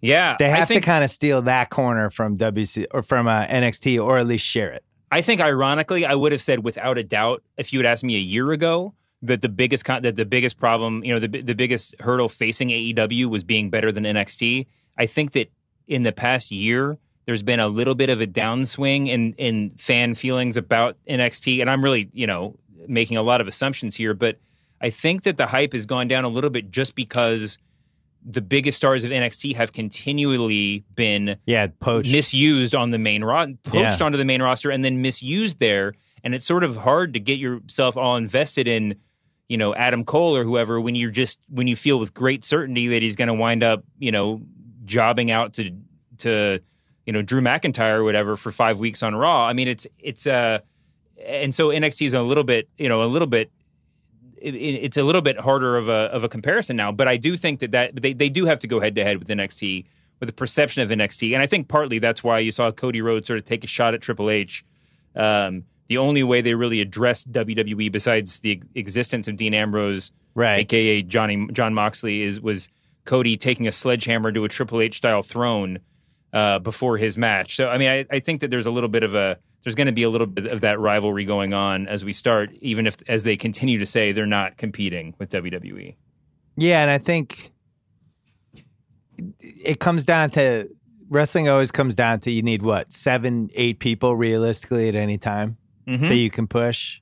It's like a basketball team. Yeah. Basketball, you need like an eight man rotation. In wrestling, you need eight people. You need like the one reliable superstar, and you need the one great heel, and you need the one up and comer, and and you just kind of mix and match or have bring new people up that nobody know and pit them against one of the established eight. And I think sometimes with WWE, like it's just really hard. At the at the same time, they don't have the eight, but it's also hard for people to crack that eight. So you have these Yeah. people that I thought were definitely going to crack it, like Samoa Joe. I thought was going to be like a real star for them, For sure. and it doesn't feel like that really happened. Um, or you know, you mentioned the NXT guys. Ricochet is amazing. Oh yeah. I, I mean, he's a, he's my son's favorite wrestler. That guy is like in person is completely out of control. It's like seeing Giannis. Um, and they're probably going to screw him up, right? Like that's somebody that should become. He should immediately be a top eight guy for them. He's so freaking exciting, and I just don't. There's. It's almost like there's no roadmap for him to do that. It's depressing. Yeah. Yeah, I mean that's the problem I think with WWE right now is that they have difficulty. I mean, and this part of it's just it's a huge corporation with an enormous infrastructure that you know is is insurmountable at times. But it's but it's catching lightning in a bottle is really hard when you're a when you're a corporation of that size. You know, I mean, it would be imagine trying to get NBA desktop off the ground at ESPN. right. You know, I mean, Right. imagine like it's ju- there's some things that you can just do as a smaller company. You can be more fleet footed and and you know change direction on the on the fly. And WWE that's really difficult. And now we can get into the Jon Moxley Chris Jericho you know interview. yeah. Um, but the most damning thing that he said, and he spent a lot of time talking about it, was just the the impenetrability of the of, of the creative process yeah. you know the just the way that he it was impossible like the talent i mean the wrestlers weren't really like given much input into their own characters and were kind of constantly in this position of like fighting off the worst impulses of vince mcmahon and the writing staff and um you know even if even if that having a big writers room that coming up with the ideas is the right solution and having everything funneled through vince mcmahon you know made good content you still have the you still have a sameness issue where everything is being funneled through the same guy at the end of the day. And so it all Yeah. feels very much the same. And you know wrestling fans can attest to the fact that you feel like you see a lot of things repeated week after week that maybe someone just forgot that they did a month ago or you know the, the same finishes to a match the same sort of the same vibe for what a hero is and what a what a villain is um, and then also, yeah, I mean, what makes a professional wrestler, and for people who aren't wrestling fans, this is, a, you know, they're probably not still listening to this podcast, but if if you are, it's not just being able to go d- drop an elbow off the top rope and grab your belt and say, "Ooh yeah," you know, it's it's having been the guy standing in front of his mirror in a hotel room in Poughkeepsie coming up with that idea, Yeah. right? It's the guy who says, Kyle just raised his arm. He thought you were talking about him. Poughkeepsie, Poughkeepsie. Yeah. it's the guy it's it's the guy who watches a VHS tape of you know Japanese wrestling from 1993 and sees a move and says oh my gosh that's the move I'm going to do you know it's the guy it's it's the guy who grows up in this day and age playing WWF video games on Super Nintendos or on on Xboxes or whatever else and imagine themselves doing it and and makes and actualizes that 15 years later you know and or it's and or it's my son on the trampoline trying to Yeah. do Ricochet 720. By the way, that's a, a real thing that's happening. and I listen, think he's going to die on the trampoline. It's very all- possible. well, I hope best wishes to Ben. I hope Yeah. that doesn't happen. But listen, of all of the of all of the well, eleven year olds I've ever met in the world, Ben Simmons has the highest upside for being a professional wrestler. he really does. with the exception of maybe some kids on the U.S. gymnastics team that we haven't Yeah. seen yet. Though Ben's probably going to be much bigger than them. His whole listen- life is like he's training for eight years from now to be an A. It's it's really like AEW should just start scouting him now, like way Listen, ahead of time. Well, two things. I have I long ago pitched the idea to have a rest, a pro wrestling summer camp for kids because and Oh my it just be like be tumbling and cutting promos and who wouldn't send their kids to that. But Yeah. we'll set that aside for right now. But listen, the point is that Ben Simmons being told what, being handed a script and told what to say, even 24 year old Ben Simmons is not going to work. No. Right? Of, of all of the people who are made to do this, your son is maybe one of them, and that process is not going to work for him. Well, and then And- the other thing is, are we sure that should be the process anymore? Because no, it shouldn't. That's the point. These I guys, don't mean, know. I don't know anybody who's like, you know, what's awesome that Raw is three hours. Yeah. I'm so psyched. I'm so psyched for the three hour Raw that's coming up. And what's weird is, I, I've gotten to know a lot of the WWE people. I think they're like exceptionally smart. Hey, a lot of the stuff they've done has been really savvy. I think what they did with NXT and the training center and um, what they're doing now with their IP and studios and all that stuff, like it's really smart. What I, what I don't understand is how counterproductive a three hour Raw every week is, how counterproductive the five hour WrestleMania is. Like at some point, they need a little kick in the ass to be like, oh, actually, we we have to care a little bit more about winning fans over week to week, and this is the perfect way to do it. This is the AEW now is the super hot next door neighbor who moved in, who's by the pool every day on the bikini and wearing a bikini and just like having a daiquiri and kind of staring you over the bushes. And you you, you just got to be wary of them. You have to. And the other thing is, there's going to be wrestlers who aren't happy in their current WWE situation who are watching what just happened with Jon Moxley. Yeah. Like, oh man, that could I'm I'm next. I'm sure they got calls this week, right? There must have been what 15 people that must have called them, be like, hey man, Dave Meltzer says it's it's enough people to count on two hands that have inquired people that you wouldn't expect, and so it'll be really. I mean, we know that there's some names out there. Sasha Banks is sort of sitting out right now. Luke Harper has been sent home. He's getting paid, but he's basically been told they don't need him until his contract is out. And then uh, the Ascension, I mean, sorry, the uh, the Revival, the tag team is you know is has re- they have formally rejected so a very very healthy contract renewal, you know, uh, extension with the ex- with the expectation that they'll be heading over at some point. But those are just a few of the names. You look at Moxley, and you have to think that there's got to be a you know Great career move. there's Great. yeah. There's got. I mean, even people that don't. I mean, people. The, the name that keeps coming up in conversations is Randy Orton because he's out there on Twitter just being really sort of dismissive of, of you know his career and you know he, he's kind of acting out a little bit and you know he doesn't need the money and he doesn't ever seem like the guy that just like desperately wanted to be wrestling in Japan or anything like that just to prove his mettle. But like, man, if somebody like th- if somebody like that can look at Jon Moxley and say that looks like fun, then that's huge. You know, that's a really big deal. Samoa Joe is, I mean, we don't know what these contracts are for some of these people, but Samoa Joe is one to me that feels like you put him in AEW as your lead villain and he's just ripping through people. And that could be something. You know, I was thinking about, all right, Scott Hall and, and uh, Kevin Nash when they jumped. Uh huh. Like, all right, how big of a deal was that just for how talented they were, right? Diesel was the champ for a while. Scott Hall as Razor just, you know, had some of the best matches of the mid 90s. They were definitely big guys. They weren't like the guys. It wasn't like getting, you know, Shawn Michaels or Bret Hart, basically. But when Yeah. they when they came over, it vaulted them to another level. And what else helped was that they were the first two guys that did it. And Mm-hmm. the third guy was the one, two, three kid Yeah. who became X Pac. Now, I I don't know, was he like one of the top 40 guys on the WWE roster at that point? But by being the third guy, he became a guy, Yeah. you know? And wasn't he the third guy? He was the third one, right? Yeah. Uh, no, no, no. He well, he was he was the The see, third it was- crossover. He was the the- third one that jumped. Yeah, because it was it was uh, Big Show, and then but they were already um, there. yeah, Million Dollar Man was weirdly They one were, of them. yeah, they he- were all yeah. right- they were all there. Um, I think being in that first wave of I jumped and I'm reinventing myself is a good career move for I would say about eight to ten guys on the on the roster. Yeah, and there's going to be a limit to how many they're going to sign. I mean, they've said this, and, and I think that it'll it'll bear out that you know there's a limit. They can't just be WWE 2.0. You know, I mean, if it's all if it's all WWE perceived to be WWE castoffs, even if it's the cream of the crop, I think that's going to be a hard perception to to compete with. There's yeah, also but, that, a, but that's a good storyline though. Is they sign like five of them, and it becomes like the the old school guys don't like the new guys. Like, oh, you're just trying to glom on our success. yeah. We did this without you. We don't need you. This is our thing. And then you can, you know, that's what we love when real life spills into the Yeah, absolutely. stories. And that's what and you know, it's going to it remains to be seen how much of a deal they're going to make about that when they have, you know, a weekly TV time slot to fill, you know, it, it, it, you, you don't want them to go too much in the in the territory of reality. I mean, just of, of straight up like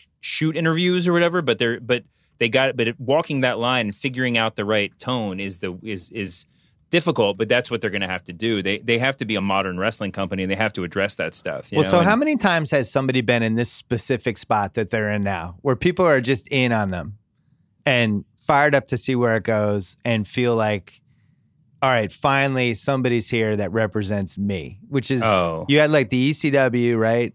ECW, yeah, but that was I mean. For like Yeah. a, a year and a half there, maybe.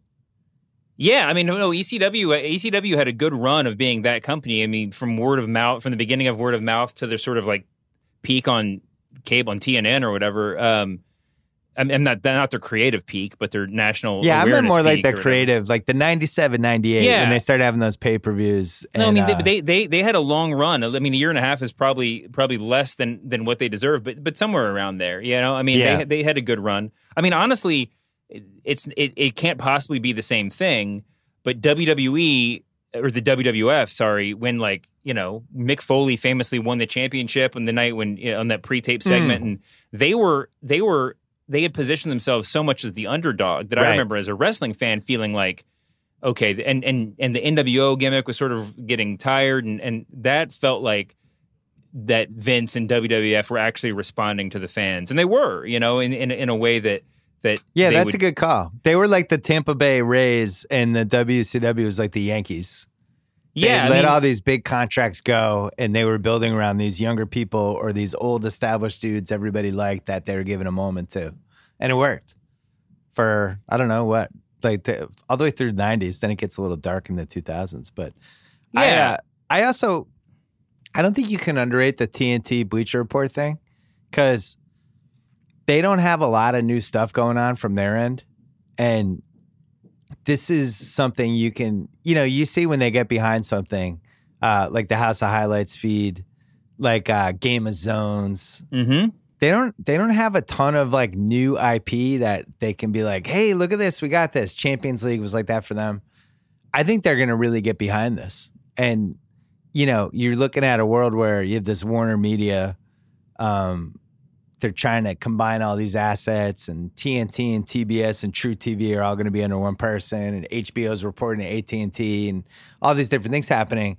They're clearly headed to a world where like sports becomes like a vertical for them because they have basketball, they have uh, March Madness, they have uh, what's that, uh, the baseball playoffs, and a couple other things, and wrestling is 52 weeks a year if you do it correctly. It's a huge asset for them if they can pull it off. So I'm sure they will. I'm sure they'll promote the shit out of it. Yeah, I mean, it remains to be seen how much content. I mean, if it's going to be 52 weeks or what, um, because you know they've AEW has already been pushing back in terms of you know offering full timers health insurance and stuff in the, in the subtle ways, in the little ways that that diehard wrestling fans you know have suggested that Yeah. WWE change. I've been I was out there early about their about asking for an off season just for the sake of these wrestlers and for fans too to recharge, but. Um, Maybe We'll see. maybe they'll do that. Maybe they'll mean, take off. July May- and August. Maybe they will, you know, or at least give guys, you know, give give this give the the performers, you know, rotating break vacations or whatever.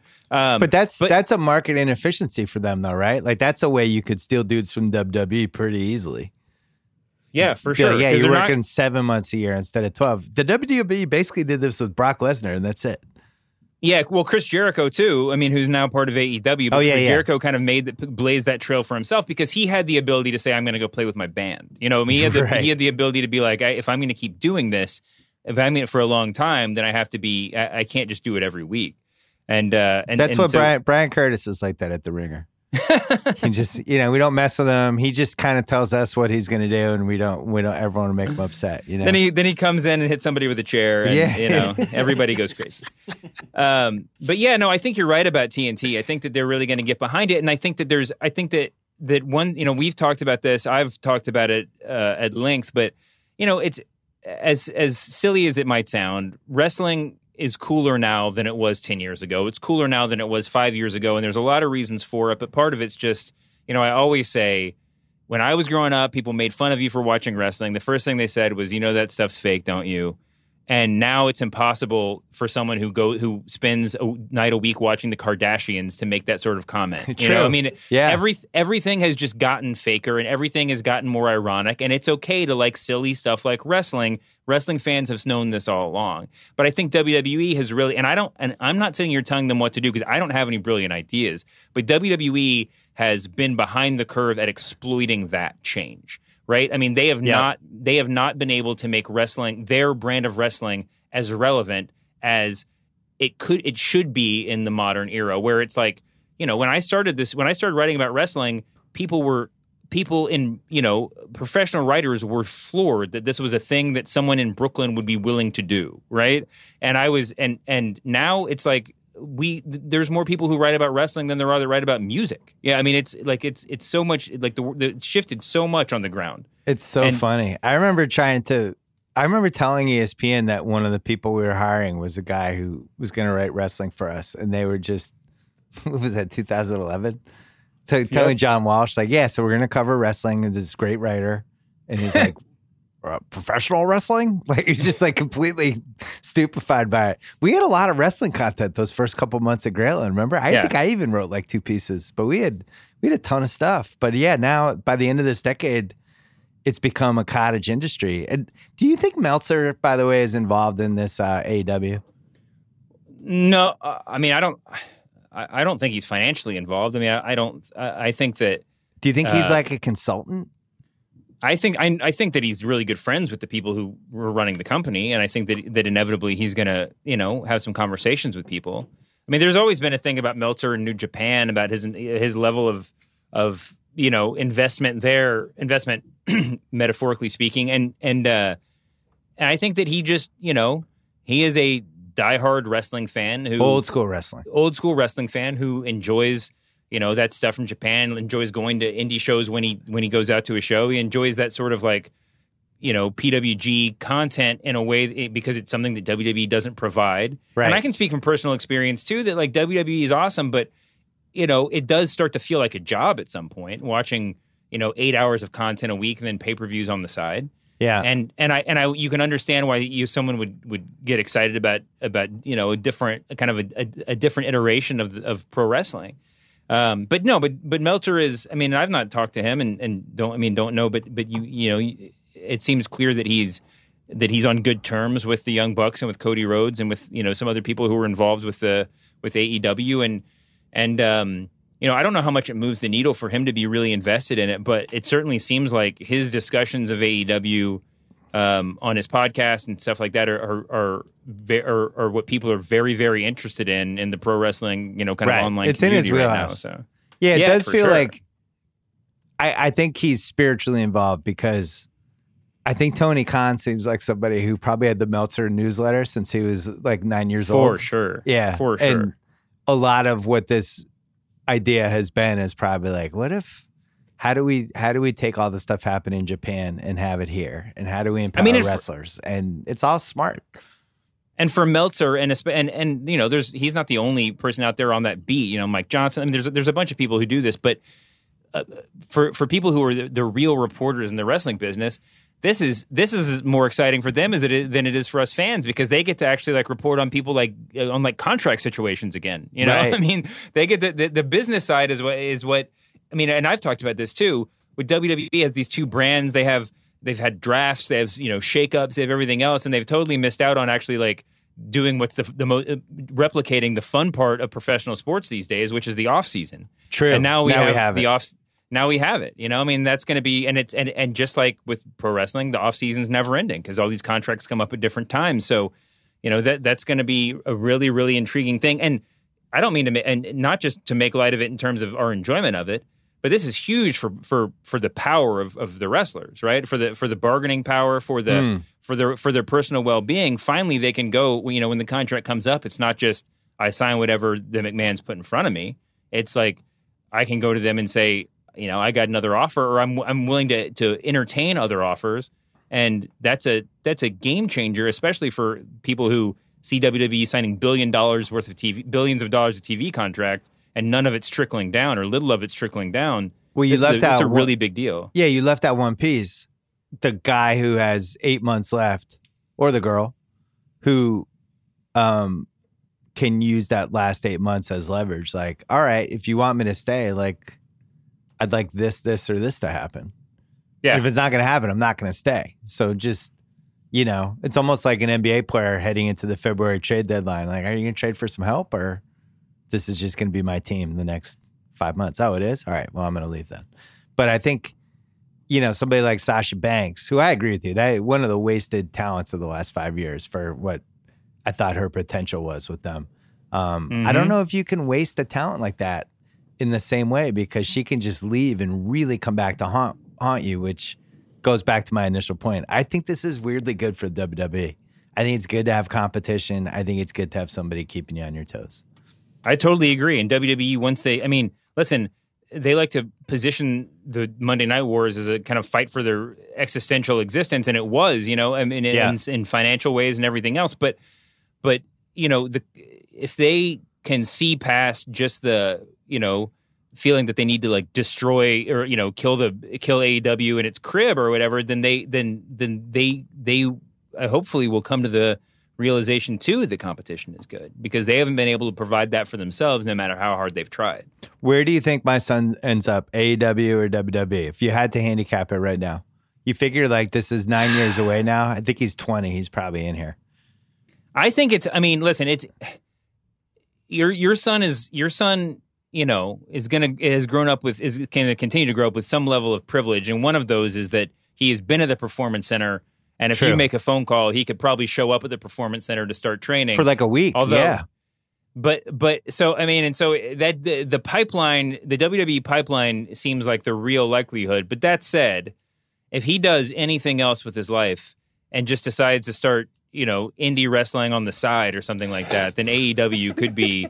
If he if he start if you if you make him go to college and he starts just like training at a gym, training at a wrestling gym at night, that could you know AEW might be- might be the leader in the clubhouse. I don't know. Um, true or false? He asked us to buy a wrestling ring for his uh his birthday last November. An actual wrestling ring to put in on the basketball in the little half basketball court we have in the backyard. That is That would be actually the true. most- He priced them. He looked. He looked them up. There's companies that make wrestling rings. He's like, "What about this one? It's not that big." Like, not ironically, he's really like, "No, no, this could fit." I did the measurements. Uh, so that happened. We bought him. we bought him this really cool trampoline that I've I've put a couple Instagram videos on that has a basketball hoop, and he's been on there all the time, and he really is turning into like Rey Mysterio on this trampoline. So I don't I don't know what to expect anymore. He's all muscle now, and it's like all the all of his all of the choices that he's making just point toward a wrestling lifestyle. So I don't know. AEW start scouting him. You just got to keep him. You got to keep him, you know, zoned in on the pro wrestling as he gets older. You know, Yeah. there's going to be some point where he gets more obsessed with girls or with baseball or whatever else. And you, I mean, you just got to, you just got to the keep the wrestling. It doesn't have to. It doesn't have to be number one, but Right. it has to be there in the top five somewhere. You Yeah, know? top and, three. And, uh, yeah, Well, he- and, and I, I he's think been you can pull working out. Like he's, I don't know, he's doing push ups now. I don't know, Kyle. What do you think? That's great. You're around this psychopath. I think just more trampoline time is really all he needs. More Trampoline time. Yeah. Get some ropes in there, you know? Well, makeshift ropes. That, that's what he needs. The funny thing is, I remember watching the Miz's Real World season, and he he really, you know, he, he like really wanted to be a wrestler and had this whole character, and it was like, wow, this guy's pretty good at this. But then he actually became a wrestler, and now he's, I would say, one of their best eight stars. So who knows? It's it's wild. I, I thought that you know on, on the real world, I thought it was a joke. I, I was watching it in real time too. I was just like, this guy's making a mockery of the pseudo sport that I love. Right. And for the first ten years of his career, the Miz was that guy. The Miz was a, a professional wrestler, but he was he would look like a guy who was pretending to be a professional wrestler. You know, Yeah. and and he has turned into yeah one of the legitimate top guys in the in the sport in in the business and and. uh you know, I think he's a real he's he's a model for people that that grew up watching it. But listen, the coolest thing about pro wrestling right now is that almost all of the top stars are not football players who blew out their knees. You know, Yeah. they're not they're they're not they're not you know bouncers who are who some you know strip club bouncers who Dusty Rhodes point out and said, "Come down to the office and I'll I'll give you a, a singlet." They're guys who grew up, guys and girls who grew up watching wrestling and dreaming of being pro wrestlers. Everybody on the roster has a picture of them posing with, you know, Jake the Snake Roberts when they were a little kid or whatever. You know, like they were all fans. and and there's nothing and and and really that should that should amount to this great new glory day of you know wonderful era of pro wrestling with all of Mm. these fans and brilliant minds and instead you know and it hasn't quite gotten there yet maybe AEW a wrestler that's I mean a, a wrestling promotion that's going to be you know sort of like by the wrestlers for the wrestlers and and also for fans too um may, maybe maybe that'll be the platform for for people like that to really flourish Well, they have three more pay per views this summer. It looks like. yeah I mean they have I know the- this because my son looked them up and then Yes. showed them to me. There's three more coming. yeah and then they- it looks like the TV show, whatever incarnation, it, it- whether it's weekly or bi-weekly, whatever it is, it looks like that's going to be in the fall. So we'll see, and we'll see who jumps, whose contracts are up. I'm excited. I'm like you. I'm excited. This is going to be like July 1st NBA, where there's just going to be rumors every week about this person might go, that person. If you had to pick two, this would be my last question. Then we have to go. Two people that you think could jump. Who would the two be? Oh God, that's really hard. I have no idea. I mean, I, I have to go in and try to figure out when everybody's contract is up. I mean, Sasha Banks had the problem of like just signing a contract eh, not too long ago, and that's why she's in this really weird, this really weird netherworld right now. That like you can't just walk away. True. At least you can't walk away. You can't walk away to, to wrestle for somebody else. I guess you could rock, walk away for most other career paths. Um, but man, I, I don't know. I mean, I think the revival is a done deal. You know, I mean, someone like Luke Harper has, uh, I think, another nine months or something. They're going to tag on some extra time to that to, to his contract, and and and you know, he. But those are those are the names that people have talked about a lot. I think if you want to start speculating about people who would, you know, if if everything if everybody was a free agent who you know who is who hasn't reached their potential, who could be really great outside of WWE. Uh, Samoa Joe, you mentioned. I think Finn Balor is a name that should come up in these conversations. My son's in on that one. Um, and and then you go down and look at NXT where there's you know I mean some of the the the biggest names that the biggest stars that have come through there um, have a legitimate like size disadvantage in WWE. You know the undisputed era is not going to look that not going to look normal. You know not going to look as big as the as they do in NXT when they get to the main roster. They would be a really cool addition to the AEW. I mean those guys are supremely talented in almost Yeah. every in every way.